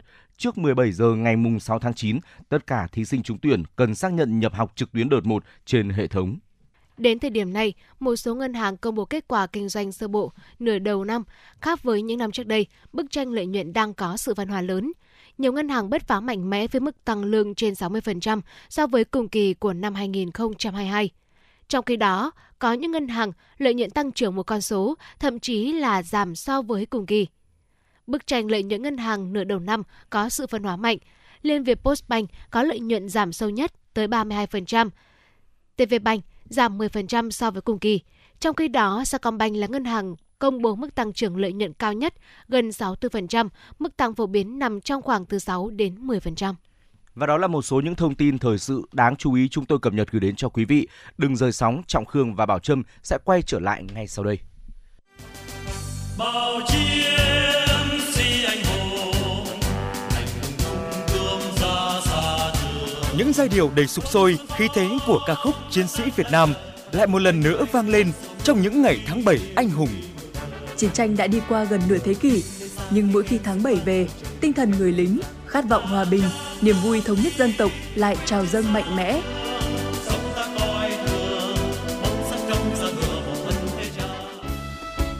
Kỷ niệm 76 năm Ngày Thương binh Liệt sĩ 27 tháng 7 năm 1947, 27 tháng 7 năm 2023. Đài Phát thanh Truyền hình Hà Nội tổ chức đêm hòa nhạc với chủ đề Giai điệu người lính. Chương trình nghệ thuật đặc sắc để tưởng nhớ và tri ân những anh hùng liệt sĩ, những thương bệnh binh đã không tiếc máu xương và tuổi thanh xuân của mình lên đường theo tiếng gọi của Tổ quốc. Những ca khúc được tuyển chọn như Chiến sĩ Việt Nam, Cùng anh tiến quân trên đường dài, Cỏ non thành cổ, Người mẹ của tôi, Giai điệu Tổ quốc, Tiến về Hà Nội. Với sự tham gia của dàn nhạc giao hưởng Việt Nam cùng với nhạc trưởng Honna Tetsuji và các nghệ sĩ nổi tiếng như nghệ sĩ ưu tú Đăng Dương, ca sĩ Lan Anh, Phạm Thu Hà, Vũ Thắng Lợi. Chương trình sẽ mang đến cho khán thính giả một đêm nhạc hào hùng và xúc động. Hà Nội Concert, hòa nhạc mùa hè, giai điệu người lính. Truyền hình trực tiếp trên kênh H1, H2, phát thanh trực tiếp trên FM 96 MHz và trên các nền tảng số của Đài Phát thanh Truyền hình Hà Nội. 20 giờ thứ năm ngày 27 tháng 7 năm 2023. mãi mãi lòng chúng ta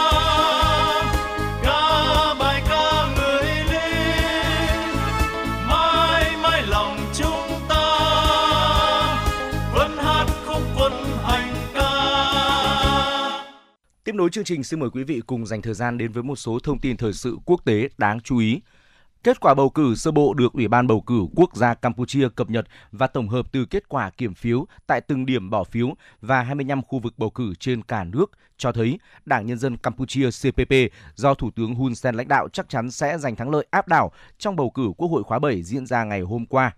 Tính đến 22 giờ ngày hôm qua, với trên khoảng 80% số phiếu được kiểm, Đảng Nhân dân CPP giành được trên 83,2% phiếu ủng hộ, bỏ cách xa đảng thứ hai là Đảng Bảo Hoàng Phun Sinpech được khoảng trên 8% số phiếu. Riêng tại Phnom Penh, kết quả sơ bộ của NEC cho thấy CPP giành được trên 84% số phiếu, qua đó giành được 11 trên 12 ghế nghị sĩ của thủ đô. Điều này có nghĩa là ông Hun Manet, con trai Thủ tướng Hun Sen, ứng cử viên thủ tướng tương lai của CPP và xếp ở vị trí thứ nhất trong danh sách 12 ứng cử viên của CPP ra tranh cử tại đây, gần như chắc chắn sẽ trở thành nghị sĩ quốc hội nhiệm kỳ tới. Ngày hôm qua, hơn 8,2 triệu cử tri Campuchia đã đi bỏ phiếu bầu cử Quốc hội khóa 7, chiếm 84,58% trong tổng số 9 triệu 710.655 cử tri. Thông tin này được ông Prechan, Chủ tịch Ủy ban bầu cử quốc gia Campuchia NEC, xác nhận tại cuộc họp báo tối cùng ngày về bầu cử. Với số liệu sơ bộ này, bầu cử Quốc hội 2023 ghi nhận tỷ lệ cử tri tham gia bầu cử cao nhất trong vòng 20 năm tại Campuchia. Thưa quý vị, Tổng thống Pháp Emmanuel Macron tối hôm qua bắt đầu chuyến thăm các quần đảo nằm ở phía nam Thái Bình Dương, đang và từng là lãnh thổ của Pháp là Nouvelle Caledonia, Vanuatu và Papua New Guinea để thúc đẩy liên kết kinh tế chính trị cũng như khẳng định vai trò của Pháp tại châu Á Thái Bình Dương. Tổng thống Pháp Macron sẽ có chặng dừng chân đầu tiên tại lãnh thổ hải ngoại của Pháp là Nouvelle Caledonia Tại đây, ông Macron ưu tiên giải quyết các khó khăn về kinh tế sau đại dịch COVID-19, thúc đẩy vấn đề sinh thái và nhất là quy chế chính trị cho lãnh thổ hải ngoại này. Những năm gần đây, quan hệ giữa chính quyền Trung ương Pháp với lãnh thổ hải ngoại Nouvelle Caledonie luôn ở trong tình trạng căng thẳng. Quần đảo này đã liên tiếp 3 lần tổ chức các cuộc trưng cầu dân Ý đòi độc lập và nhiều khả năng một cuộc trưng cầu dân Ý với mong muốn tách khỏi nước Pháp tiếp theo sẽ được tổ chức vào năm 2024. Ấn Độ đang cân nhắc xuất khẩu điện sang các quốc gia Đông Nam Á trong bối cảnh New Delhi tìm cách tận dụng nguồn năng lượng tái tạo dồi dào trong nước để thúc đẩy ảnh hưởng tại khu vực. Một quan chức ngành điện của Ấn Độ cho biết việc kết nối lưới điện Ấn Độ với Đông Nam Á được dự đoán phải mất ít nhất 4 năm. Khi kết nối thành công lưới điện quốc gia với Myanmar, Ấn Độ sẽ có thể tăng lượng điện cho mạng lưới của nước này. Sau đó tiếp tục truyền tải điện đến Thái Lan, thậm chí xa hơn về phía Đông châu Á. Hiện Ấn Độ đã xuất khẩu điện cho một số quốc gia như Bangladesh, Nepal, Bhutan, Myanmar. Ngoài Đông Nam Á, Ấn Độ cũng đang thúc đẩy triển vọng mua bán điện với các quốc gia Trung Đông, chẳng hạn như các tiểu vương quốc Ả Rập Thống Nhất UAE. Ngoài ra, cường quốc Nam Á này cũng đã hợp tác với Tập đoàn Điện lực Pháp EDF để chuẩn bị khuôn khổ pháp lý nhằm giải quyết những thách thức liên quan đến việc mua bán điện, bao gồm giá cả. Các nhà khoa học Trung Quốc vào cuối tuần qua đã hoàn thành một cuộc thử nghiệm mới cho động cơ chính của tên lửa. Tập đoàn Khoa học và Công nghệ Hàng không Vũ trụ Trung Quốc cho biết, động cơ tên lửa sử dụng nhiên liệu phản lực oxy lỏng lớp 130 tấn là phiên bản nâng cấp của động cơ lực đẩy cao, hiện đang được sử dụng trong thế hệ tên lửa đẩy mới như là Trường Trinh 5. Động cơ tên lửa sẽ được sử dụng cho tên lửa đẩy Trường Trinh 10 trong các sứ mệnh đưa người lên mặt trăng. Theo các nhà nghiên cứu của Tập đoàn Khoa học và Công nghệ Hàng không Vũ trụ Trung Quốc, cuộc thử nghiệm đã đáp ứng các yêu cầu liên quan. Một số thử nghiệm mô phỏng độ cao sẽ được tiến hành vào nửa cuối năm nay để hoàn thiện hiệu suất và các thông số liên quan. Hiện Trung Quốc đang phát triển một tên lửa đẩy và một tàu vũ trụ có người lái mới, hướng tới mục tiêu đưa các phi hành gia lên mặt trăng trước năm 2030 và nước này dự kiến sẽ chuẩn bị cho chuyến bay đầu tiên vào năm 2027. Ít nhất 15 người thiệt mạng và 19 người khác vẫn mất tích sau khi một chiếc phà bị chìm ngoài khơi đảo Sulawesi của Indonesia. Cơ quan cứu hộ và tìm kiếm quốc gia cho biết có 40 hành khách trên phà và vụ tai nạn xảy ra đêm qua. Hiện vẫn chưa xác định được nguyên nhân gây chìm phà. Lực lượng cứu hộ đang tiếp tục các hoạt động tìm kiếm những người mất tích. 6 hành khách được cứu sống đang được điều trị tại bệnh viện địa phương. Các vụ chìm tàu phà thường xuyên xảy ra tại Indonesia, quốc gia với hơn 17.000 hòn đảo. Việc không bảo đảm các biện pháp bảo hộ an toàn được cho là nguyên nhân chính gây ra các vụ tai nạn. Năm 2018, một chiếc phà chở quá tải bị chìm ở tỉnh Bắc Sumatra khiến 167 người thiệt mạng. Sáng nay, Ngân hàng Phát triển Châu Á ADB thông báo đã bổ nhiệm ông Santanu Charapati, quốc tịch Ấn Độ, làm giám đốc quốc gia mới tại Việt Nam. Giám đốc quốc gia ADB tại Việt Nam, Santanu Charapati kế nhiệm ông Andrew Jeffrey, người đã kết thúc nhiệm kỳ vào ngày 27 tháng 4 năm 2023. Thời gian tới, ông Santanu Charabotti sẽ lãnh đạo các hoạt động của ngân hàng này tại Việt Nam, đại diện cho ngân hàng trong đối thoại chính sách và thúc đẩy hơn nữa mối quan hệ của ngân hàng với chính phủ và các bên hữu quan. Ông cũng sẽ giám sát việc triển khai chiến lược đối tác quốc gia cho Việt Nam giai đoạn 2023-2026, tập trung vào sự chuyển dịch của Việt Nam sang nền kinh tế xanh, khai thác tiềm lực của khu vực tư nhân và thúc đẩy công bằng xã hội. Quý vị và các bạn thân mến, đó là những thông tin thời sự quốc tế đáng chú ý. Còn bây giờ là thời lượng dành cho quảng cáo. Quý vị đừng rời sóng, chúng tôi sẽ quay trở lại ngay. Theo bạn, thứ gì tạo nên sự tự tin cho chúng ta khi nói chuyện? Cách ăn nói hay là ngôn ngữ cơ thể? Với tôi, đó là nụ cười. Cảm ơn các bác sĩ của nhà khoa Quang Hưng đã giúp tôi có được bí quyết chinh phục người mình thích. Một nụ cười tự nhiên và rạng rỡ. Thật chẳng ngờ, nhà khoa Quang Hưng đã giúp tôi hoàn thiện mình, trở nên tự tin hơn mỗi khi giao tiếp với đối tác, khách hàng với một nụ cười đầy rạng rỡ và thu hút. Nhà khoa Quang Hưng đã tiếp thêm tự tin cho những nụ cười thêm tươi. Sứ mệnh tiếp thêm tự tin cho nụ cười. Nhà khoa Quang Hưng tin cậy điểm 10, thay đổi bản thân nâng tầm giá trị mỗi người. Tới ngay nhà khoa Quang Hưng đây, tư vấn chăm sóc tận tình. Y bác sĩ chuyên môn cao thấu hiểu tâm tình, thiết bị hiện đại phục vụ hết mình. Tới ngay nhà khoa Quang Hưng để tự tin là chính mình. Hiện nay, Nha khoa Quang Hưng đang có chương trình thăm khám và điều trị miễn phí các bệnh răng miệng cho trẻ em dưới 12 tuổi. Hãy ghé ngay Nha khoa Quang Hưng tại số 4 lô A32, cổng chào khu đô thị Gelesimco A, An Khánh, Hoài Đức, Hà Nội hoặc số 150 Phan Đình Phùng, thị trấn Phùng hay ngã ba chợ Tân Lập, Đan Phượng. Chi tiết liên hệ 024 777 06699 hoặc truy cập website nha khoa quang hưng.com.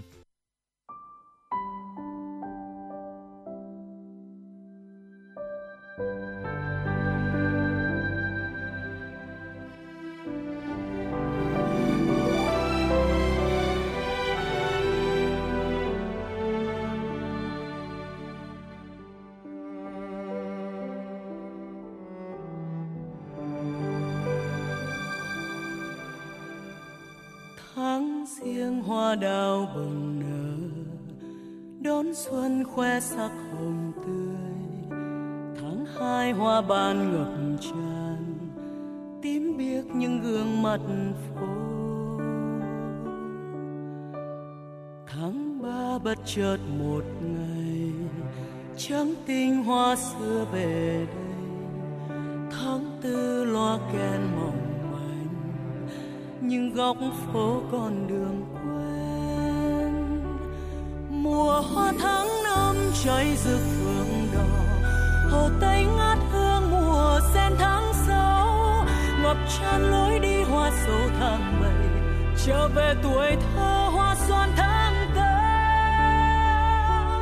Mùa hoa sữa rơi tháng chín nồng nàn, mùa thu đã sang mùa hoa cúc đến tình yêu thủy chung tím biệt thạch thảo, rực rỡ cuối đông cài vai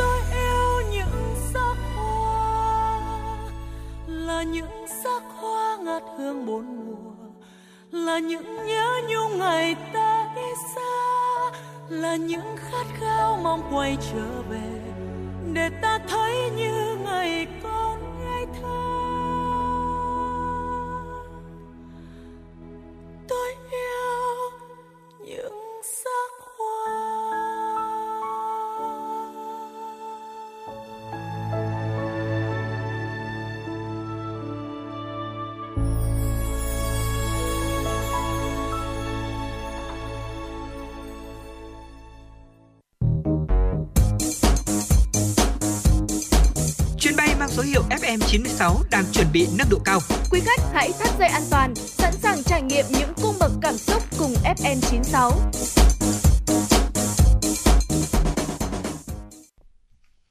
Quý vị và các bạn thân mến, thực hiện chủ trương của Trung ương, thời gian qua, Thành ủy Hà Nội đã chỉ đạo quyết liệt nhằm số hóa công tác đảng và nhiều chuyển biến mạnh mẽ. Năm 2023, toàn thành phố sẽ triển khai thực hiện nghị quyết của Ban Thường vụ Thành ủy về chuyển đổi số với vai trò đầu tàu, gương mẫu của các cấp ủy Đảng. Mời quý vị cùng đến với phóng sự có tựa đề Đảng bộ thành phố Hà Nội quyết liệt số hóa công tác Đảng. Những ngày đầu năm 2023, 8 đảng bộ trực thuộc Thành ủy Hà Nội gồm 3 quận Long Biên, Hoàng Mai, Nam Từ Liêm, 3 huyện Gia Lâm, Đông Anh, Hoài Đức và hai đảng bộ khối, khối các cơ quan thành phố và khối các trường đại học cao đẳng Hà Nội đã được sử dụng ứng dụng trên điện thoại thông minh, sổ tay đảng viên điện tử thành phố Hà Nội. Cán bộ, đảng viên cơ sở, ngay cả những đồng chí cao tuổi đều hồ hởi khi sử dụng cuốn cẩm nang điện tử quan trọng này. Là một trong những đơn vị thực hiện sớm nhất, ngay trong ngày đầu tiên triển khai, Đảng bộ quận Long Biên đã có hơn 6.000 tài khoản được đăng ký thành công. Nhiều ý kiến nhận định sổ tay đảng viên điện tử rất hay, rất tiện, nhất là mục trợ lý ảo. Đây thực sự là cẩm nang cho người làm công tác đảng. Anh Trần Thanh, một đảng viên của quận Long Biên cho biết. Thông qua cái việc ứng dụng này thì chúng tôi thấy rằng là cái việc quản lý đảng viên cán bộ nó sẽ chặt chẽ hơn, nhanh hơn, hiệu quả hơn. Và thông qua việc quản lý này ấy, thì à, việc chiết xuất sử dụng các cái dữ liệu đảng viên và cái dữ liệu về cán bộ rất là nhanh chóng kịp thời. Sổ tay đảng viên điện tử là một trong những kết quả cụ thể nhằm số hóa công tác đảng mà Thành ủy, Ban Thường vụ Thành ủy Hà Nội tập trung chỉ đạo thực hiện thời gian qua. Đến nay, Đảng bộ Hà Nội là một trong những đảng bộ tiên phong trong việc này. Là cơ quan thường trực chủ trì tham mưu nhiều nội dung về số hóa, Ban tổ chức Thành ủy đã chỉ đạo vận hành 4 phần mềm, đó là cơ sở dữ liệu đảng viên 3.0, quản lý văn bản điều hành tác nghiệp của ban, đánh giá cán bộ công chức hàng tháng, quản lý hồ sơ cán bộ diện Ban Thường vụ Thành ủy quản lý, cho rằng chuyển đổi số là xu thế tất yếu, các chuyên gia nhận định việc này sẽ góp phần hiện đại hóa, dân chủ hóa các hoạt động trong công tác đảng hiện nay. Tiến sĩ Phạm Anh Tuấn, Phó Viện trưởng Viện Sáng tạo và Chuyển đổi số và một số ý kiến cho biết. Hiện nay cái ờ, bối cảnh hoàn toàn mới, đó là có quá nhiều cái yếu tố không đoán trước được và để tăng thích nghi thì phải chuyển đổi số. Và chuyển đổi số hiện nay không phải là một lựa chọn nên làm hay là không nên làm mà đã trở thành một điều bắt buộc hướng dẫn các cái đảng bộ là thực hiện à, sử dụng à, thành thạo các chức năng trên hệ thống. Ví dụ như chức năng là tổ chức là sinh hoạt tri bộ, là chức năng chính là sẽ sử dụng nâng cấp à, một số nghiệp vụ của tổ chức đảng trên hệ thống, lắng nghe các ý kiến phản hồi từ người dùng để điều chỉnh, phân tích, điều chỉnh hệ thống làm sao cho thuận tiện và vẫn phải đảm bảo các cái quy định, quy chế về ứng dụng công nghệ thông tin trong cơ quan đảng. Tại hội nghị lần thứ 9 diễn ra ngày 2 tháng 11 năm 2022, Ban chấp hành Đảng bộ thành phố khóa 17 đã thống nhất chủ trương ban hành nghị quyết của Ban Thường vụ Thành ủy Hà Nội về chuyển đổi số, xây dựng thành phố thông minh đến năm 2025, định hướng đến năm 2030. Trong đó Hà Nội đặt ra mục tiêu đến năm 2025 thuộc nhóm 5 địa phương dẫn đầu cả nước về chuyển đổi số, đến năm 2030 thuộc nhóm 3 địa phương dẫn đầu cả nước về chuyển đổi số. Đây là cách làm bài bản, đồng bộ và quyết liệt. Thành ủy Hà Nội xác định chuyển đổi số là nhiệm vụ của cả hệ thống chính trị, trong đó cấp ủy Đảng, nhất là người đứng đầu, phải chủ động tích cực vào cuộc chỉ đạo triển khai thực hiện chuyển đổi số trong hệ thống chính trị. Ủy viên Bộ Chính trị, Bí thư Thành ủy, Trường đoàn đại biểu Quốc hội thành phố Hà Nội Đinh Tiến Dũng yêu cầu các cấp ủy Đảng, chính quyền, người đứng đầu các cấp trực tiếp chủ trì lãnh đạo chỉ đạo thực hiện chuyển đổi số trên địa bàn, lĩnh vực quản lý, xây dựng ban hành và tổ chức triển khai kế hoạch chuyển đổi số gắn với chương trình mục tiêu, nhiệm vụ. Năm 2023, toàn Đảng bộ thành phố sẽ triển khai thực hiện nghị quyết về chuyển đổi số. Nhiều nội dung số hóa công tác đảng khác tiếp tục được triển khai, đòi hỏi sự quan tâm chỉ đạo sát sao của cấp ủy các cấp. Trong đó, song song với sổ tay đảng viên điện tử, Hà Nội còn triển khai phần mềm điều hành tác nghiệp quản lý đảng viên. Trưởng ban tổ chức Thành ủy Hà Nội Vũ Đức Bảo khẳng định, Phần mềm điều hành tác nghiệp quản lý đảng viên phối hợp với phần mềm sổ tay đảng viên điện tử sẽ triển khai các nhiệm vụ thông tin tới chi bộ và từng đảng viên trong toàn đảng bộ, qua đó thực hiện cải cách hành chính, giảm thiểu giấy tờ, giảm thời gian đi lại giữa các đơn vị, là kênh thông tin trao đổi về chuyên môn nghiệp vụ trong hệ thống. Ngoài ra, năm 2023, Thành ủy Hà Nội cũng sẽ chỉ đạo triển khai nâng cấp phần mềm quản lý văn bản điều hành tác nghiệp. Tất cả đang hướng tới mục tiêu thực hiện số hóa các tài liệu hồ sơ của đảng viên với mức độ bảo mật cao nhất, đặc biệt là nâng cao năng lực lãnh đạo, chỉ đạo và sức chiến đấu của các cấp ủy đảng và nâng cao chất lượng đảng viên. Quý vị và các bạn đang theo dõi chương trình Truyền động Hà Nội chiều do Đài Phát thanh Truyền hình Hà Nội. Chỉ đạo nội dung Nguyễn Kim Khiêm, chỉ đạo sản xuất Nguyễn Tuyền Dũng, tổ chức sản xuất Xuân Luyến, đạo diễn Lưu Hương, MC Bảo Trâm Trọng Khương, kỹ thuật viên Bảo Tuấn cùng thư ký Kim Dung phối hợp thực hiện. Và trước khi đến với những tin tức tiếp theo của chương trình, chúng tôi xin mời quý vị và các bạn sẽ cùng thư giãn với một giai điệu âm nhạc.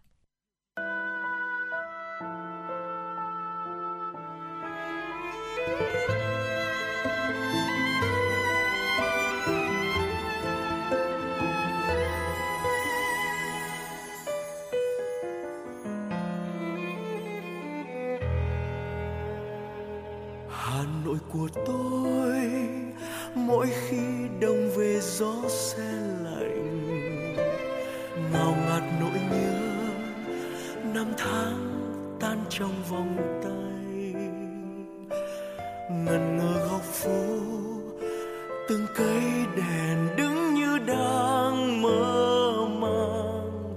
Hà Nội ơi, hoa sữa rơi hay là hương tóc Hà Nội của tôi, mỗi khi thu về lá rơi vàng sao sắc trong nắng, yêu dấu kín con đường xưa. Đầy trong môi mắt, để ai lặng đứng yên trong ngỡ ngàng. Hà Nội ơi, nguyện yêu mãi mãi giọt sương trên đường xưa như vẫn đâu đây hương hoàng lan. Yêu nhịp thời gian trong vòng quay, đạp xe đón em bom giật trên mái phố. Yêu chiều hồ tây, chuông chùa vang, từng cơn sóng tan theo trong hồn hoàng hà nội ơi, mãi trong tôi đẹp như giấc mơ.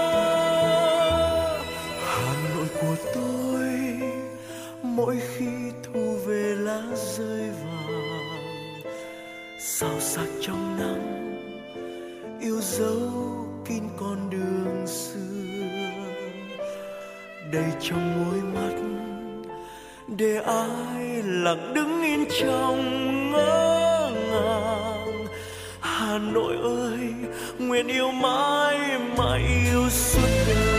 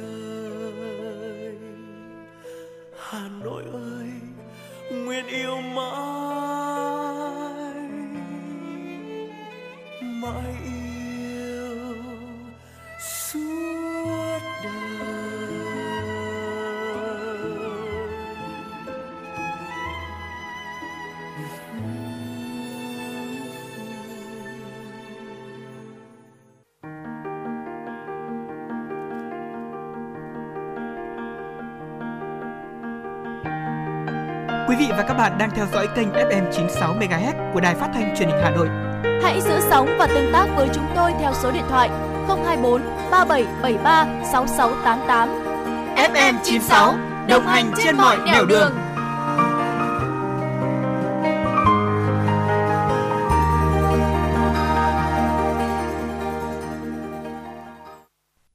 Tiếp nối chương trình, xin mời quý vị cùng lắng nghe một số thông tin thời sự cập nhật đáng chú ý.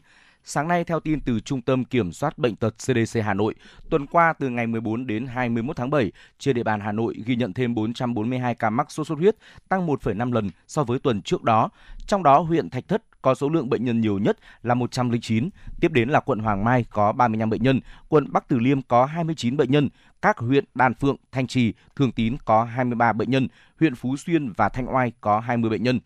Cộng dồn từ đầu năm 2023 đến nay, thành phố ghi nhận 1.556 ca mắc, tăng hơn 4 lần so với cùng kỳ năm 2022, nhưng chưa ghi nhận ca tử vong. Bệnh nhân phân bố tại 30 trên 30 quận huyện thị xã, 320 trên 579 xã phường thị trấn.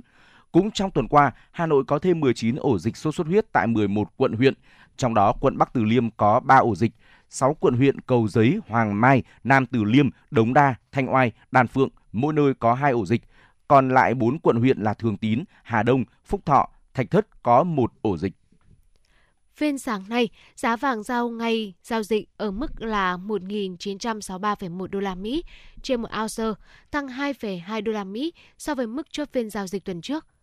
Giá vàng thế giới đầu tuần qua tăng lên mức cao nhất trong hơn 2 tháng, đang tạo ra tâm lý lạc quan vững chắc trên thị trường. Tuy nhiên, một số nhà phân tích cảnh báo các nhà đầu tư không nên nhảy vào trước khi Cục Dự trữ Liên bang Mỹ Fed công bố quyết định lãi suất vào giữa tuần này.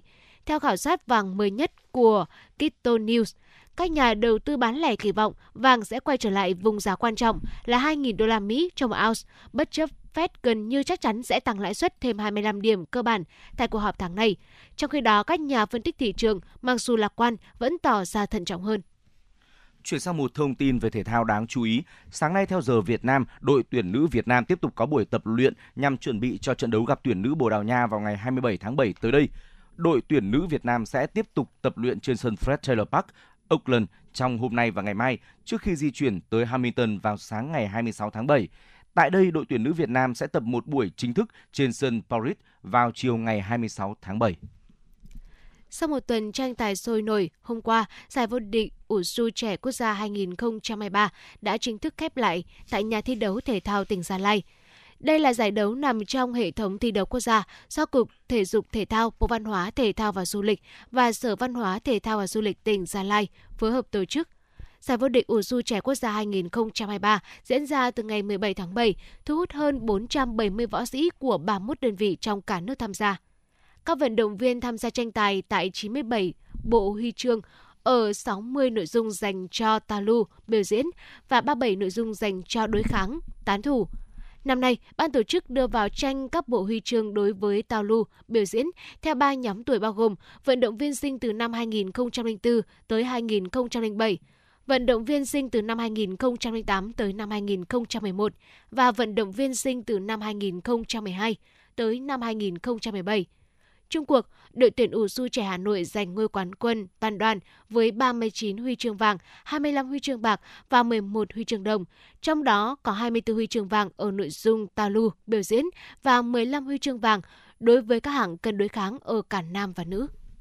Thưa quý vị, đó là một số những thông tin đáng chú ý chúng tôi cập nhật gửi đến cho quý vị. Tiếp nối chương trình, hãy cùng với Trọng Khương và Bảo Trâm quay trở lại với không gian âm nhạc trước khi tiếp tục đồng hành với chương trình nhé.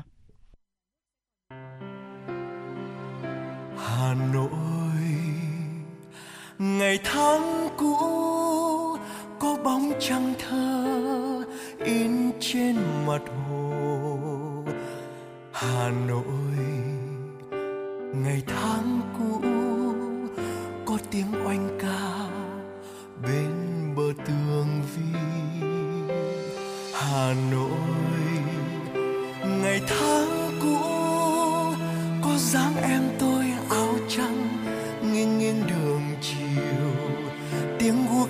xưa lao sao khua trên vỉa hè mùa thu theo gió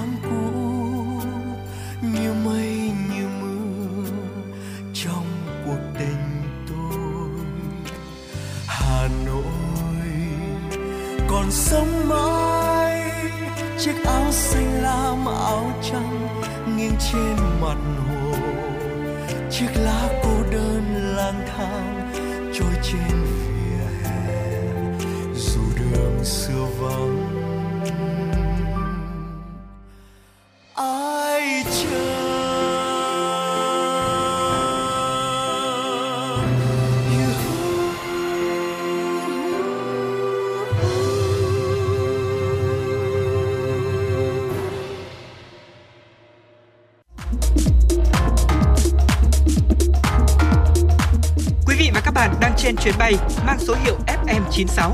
Hãy thư giãn, chúng tôi sẽ cùng bạn trên mọi cung đường. Hãy giữ sóng và tương tác với chúng tôi theo số điện thoại 024 3773 6688.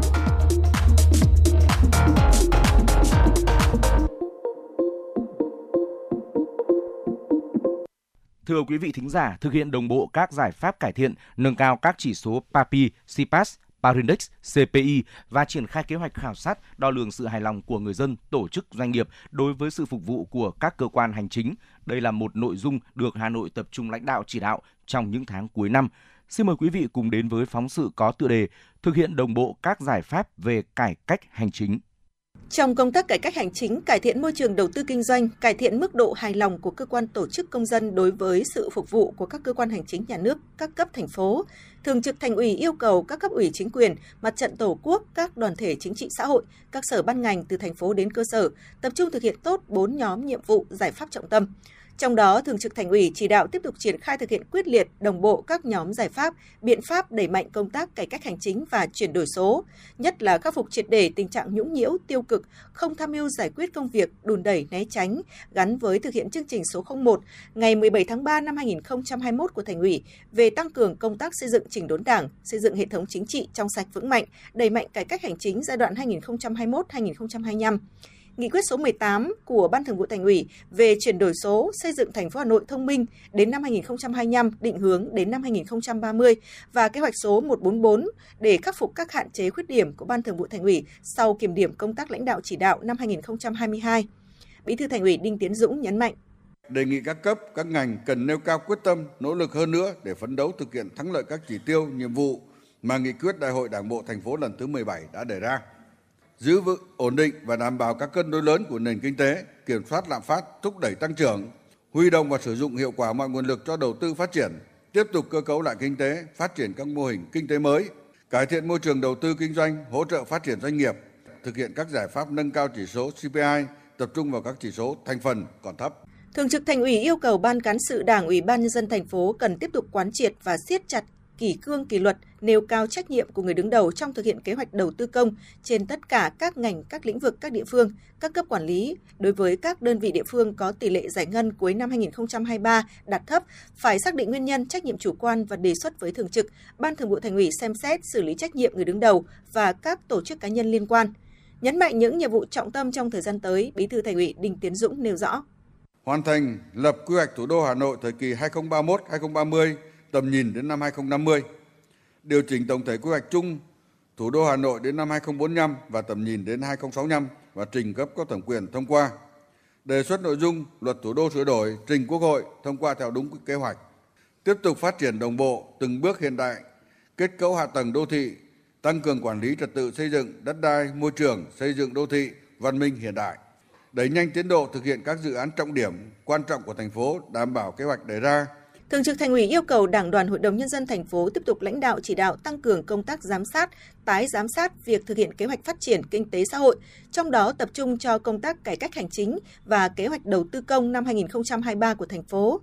Các đồng chí giám đốc các sở, thủ trưởng các ban ngành thành phố, các đồng chí bí thư, chủ tịch ủy ban nhân dân các quận huyện thị xã cần vào cuộc quyết liệt, chịu trách nhiệm về hiệu quả chất lượng công tác cải cách hành chính tại cơ quan đơn vị mình, chỉ đạo xây dựng kế hoạch cải cách hành chính bám sát chương trình của thành phố, tiếp tục siết chặt kỷ cương kỷ luật, chuẩn mực giao tiếp ứng xử của cán bộ công chức viên chức với người dân doanh nghiệp, thực hiện nghiêm chỉ thị của Ban Thường vụ Thành ủy về việc tăng cường kỷ luật kỷ cương và trách nhiệm trong xử lý công việc của các cấp ủy địa phương, đơn vị thuộc thành phố Hà Nội và kế hoạch triển khai thực hiện. Các cơ quan đơn vị địa phương cần chủ động nghiên cứu, sớm ban hành các văn bản để tập trung triển khai thực hiện mạnh mẽ, quyết liệt ngay khi chỉ thị và kế hoạch của Ban Thường vụ Thành ủy được ban hành. Thường trực Thành ủy cũng yêu cầu các quận huyện thị xã tiếp tục phối hợp với các sở ngành thành phố đẩy mạnh cải cách thủ tục hành chính, phân cấp ủy quyền trong đó tập trung phân cấp quản lý nhà nước về kinh tế xã hội, ủy quyền giải quyết thủ tục hành chính. Đổi mới cơ chế một cửa, một cửa liên thông theo hướng tăng cường ứng dụng công nghệ điện tử thống nhất trên toàn thành phố, đáp ứng theo yêu cầu đề án của Thủ tướng Chính phủ về phát triển ứng dụng dữ liệu về dân cư, định danh và xác thực điện tử, phục vụ chuyển đổi số quốc gia giai đoạn 2022-2025, tầm nhìn đến năm 2030 thực hiện số hóa hồ sơ kết quả giải quyết thủ tục hành chính, nhất là thủ tục hành chính liên thông theo yêu cầu chỉ tiêu và thời hạn của Trung ương và thành phố, gắn với tập trung đầu tư đồng bộ cơ sở vật chất, hạ tầng công nghệ thông tin cho cấp xã, đặc biệt là bộ phận tiếp nhận và trả kết quả thủ tục hành chính.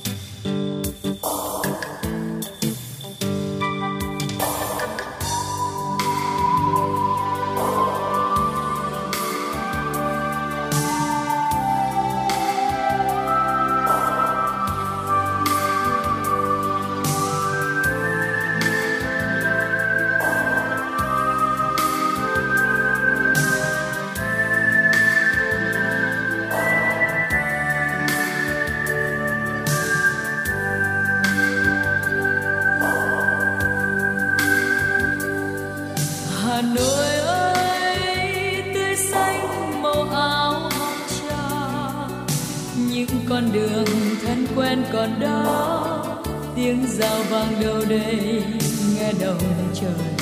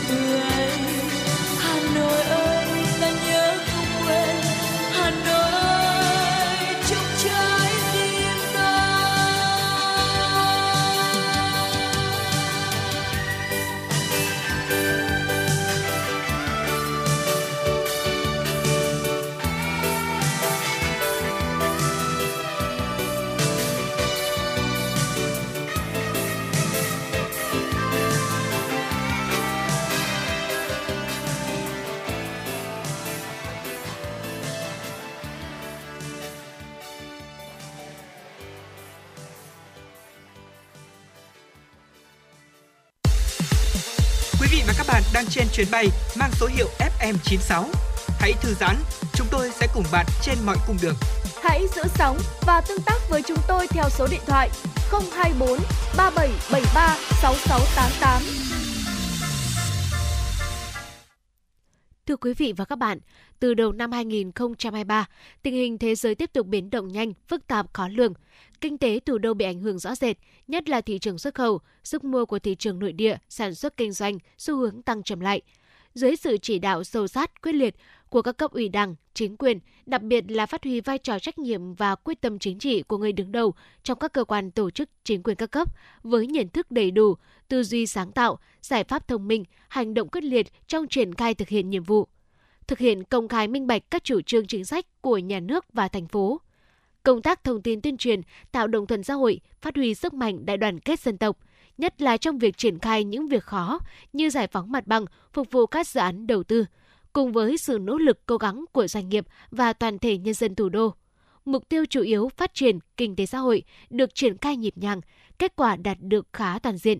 Ngay sau đây, mời quý vị cùng đến với phóng sự của chúng tôi. Từ đầu năm tới nay, các khâu đột phá được thành phố tập trung chỉ đạo. Khâu đột phá thứ nhất về phát triển hạ tầng kinh tế xã hội, nhất là các công trình về giao thông, giáo dục, y tế và tôn tạo di tích lịch sử được đẩy mạnh. Dự kiến hoàn thành cầu Vĩnh Tuy giai đoạn 2, vận hành tuyến đường sắt nhổn ga Hà Nội, khởi công dự án đầu tư xây dựng đường vành đai 4 vùng thủ đô Hà Nội. Khâu đột phá thứ hai về xây dựng và hoàn thiện thể chế phát triển thủ đô được chú trọng, đã triển khai thực hiện nghị quyết số 15 của Bộ Chính trị về phương hướng nhiệm vụ phát triển thủ đô Hà Nội đến năm 2030, tầm nhìn đến năm 2045, dự thảo tổng kết thực hiện luật thủ đô về đề xuất sửa đổi luật thủ đô, xây dựng và triển khai thực hiện phân cấp quản lý nhà nước, ủy quyền trên địa bàn. Khâu đột phá thứ ba về nâng cao chất lượng nguồn nhân lực được đẩy mạnh, đào tạo lao động hỗ trợ học nghề được tăng cường, đào tạo lao động một chỉ số thành phần của PCI luôn duy trì trong top 5 của cả nước. Chuyển đổi số trong các cơ quan hành chính nhà nước được chỉ đạo quyết liệt, đã thành lập Ban chỉ đạo cải cách hành chính chuyển đổi số, hệ thống quản lý văn bản và điều hành tập trung thành phố, hệ thống thông tin báo cáo thành phố phục vụ công tác chỉ đạo điều hành đã được bấm nút đi vào hoạt động. Chuyển đổi số trong các ngành lĩnh vực, cơ quan doanh nghiệp, hộ kinh doanh được đẩy mạnh trong hầu hết các lĩnh vực giáo dục, y tế, giao thông công tác quy hoạch được đẩy nhanh tiến độ, dự kiến trình phê duyệt trong tháng 10 năm 2023, quy hoạch thủ đô Hà Nội thời kỳ 2021-2030, tầm nhìn đến năm 2050.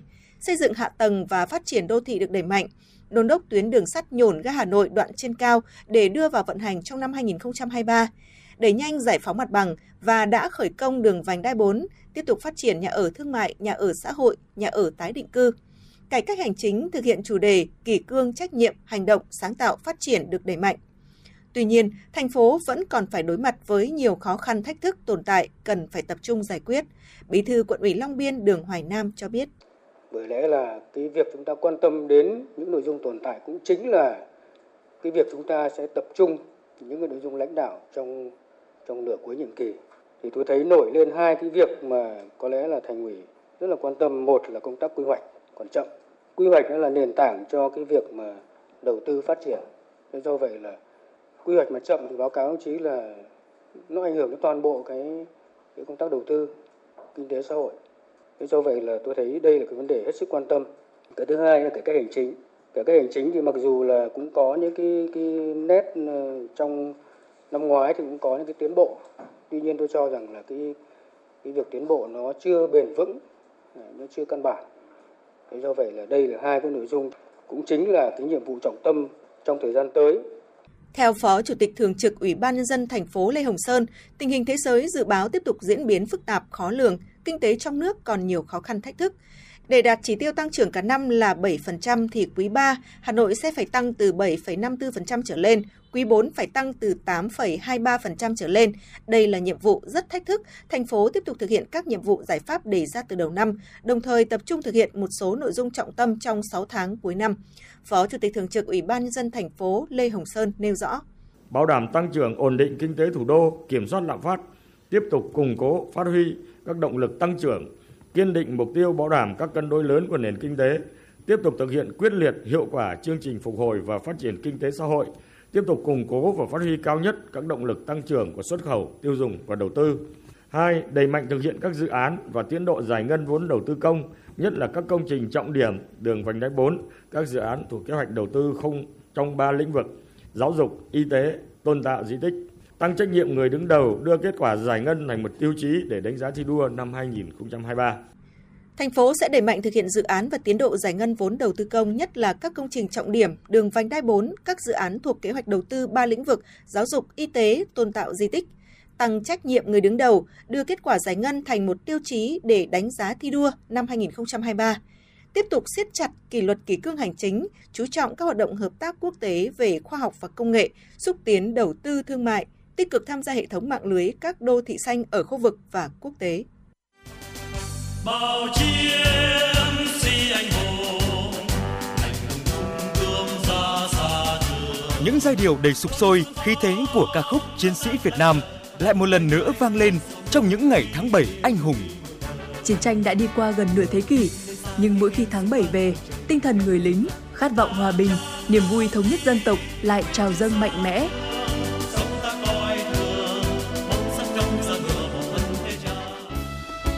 Kỷ niệm 76 năm Ngày Thương binh Liệt sĩ 27 tháng 7 năm 1947, 27 tháng 7 năm 2023, Đài Phát thanh Truyền hình Hà Nội tổ chức đêm hòa nhạc với chủ đề Giai điệu người lính. Chương trình nghệ thuật đặc sắc để tưởng nhớ và tri ân những anh hùng liệt sĩ, những thương bệnh binh đã không tiếc máu xương và tuổi thanh xuân của mình lên đường theo tiếng gọi của Tổ quốc.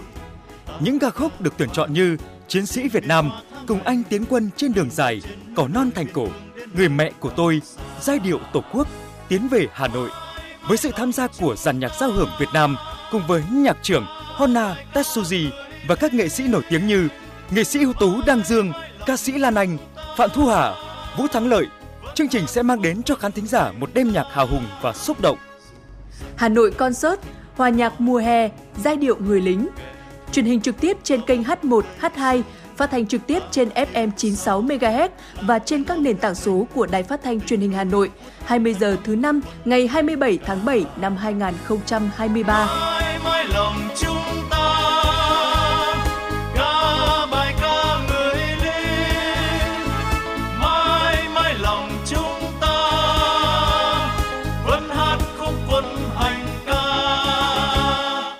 Quý vị và các bạn thân mến, như vậy là thời lượng của chương trình đang trôi qua thật là nhanh. À, tuy nhiên thì chúng tôi sẽ vẫn còn gặp lại quý vị ở những chương trình chuyển động Hà Nội trong những khung giờ quen thuộc. Hãy ghi nhớ số điện thoại của chương trình là 024 3773 6688 để có thể là chia sẻ những vấn đề quý vị quan tâm, ờ, chia sẻ đến với chương trình những quan điểm của quý vị và chia sẻ với chúng tôi cả ờ, chuyển động của Hà Nội một ngày qua nữa. Chúng tôi sẽ là cầu nối giúp quý vị có thể ờ, đến gần với người thân của mình hơn, đến gần với bạn bè của quý vị bằng cách là hãy gửi tặng cho bạn bè người thân một giai điệu âm nhạc cùng lời nhắn nhủ yêu thương thông qua số điện thoại 024 3773 6688. Chương trình chuyển động Hà Nội của chúng tôi, chương trình của Đài Phát thanh và Truyền hình Hà Nội được phát sóng trực tiếp trên tần số FM 96 MHz, đồng thời cũng được phát trực tuyến trên trang web hanoionline.vn. Đến đây thì thời lượng của chương trình cũng xin được khép lại. Cảm ơn quý vị và các bạn luôn đồng hành cùng với chúng tôi. Hãy cùng quay trở lại và đồng hành với chương trình ở những khung giờ quen thuộc sau quý vị nhé. Xin chào tạm biệt và hẹn gặp lại.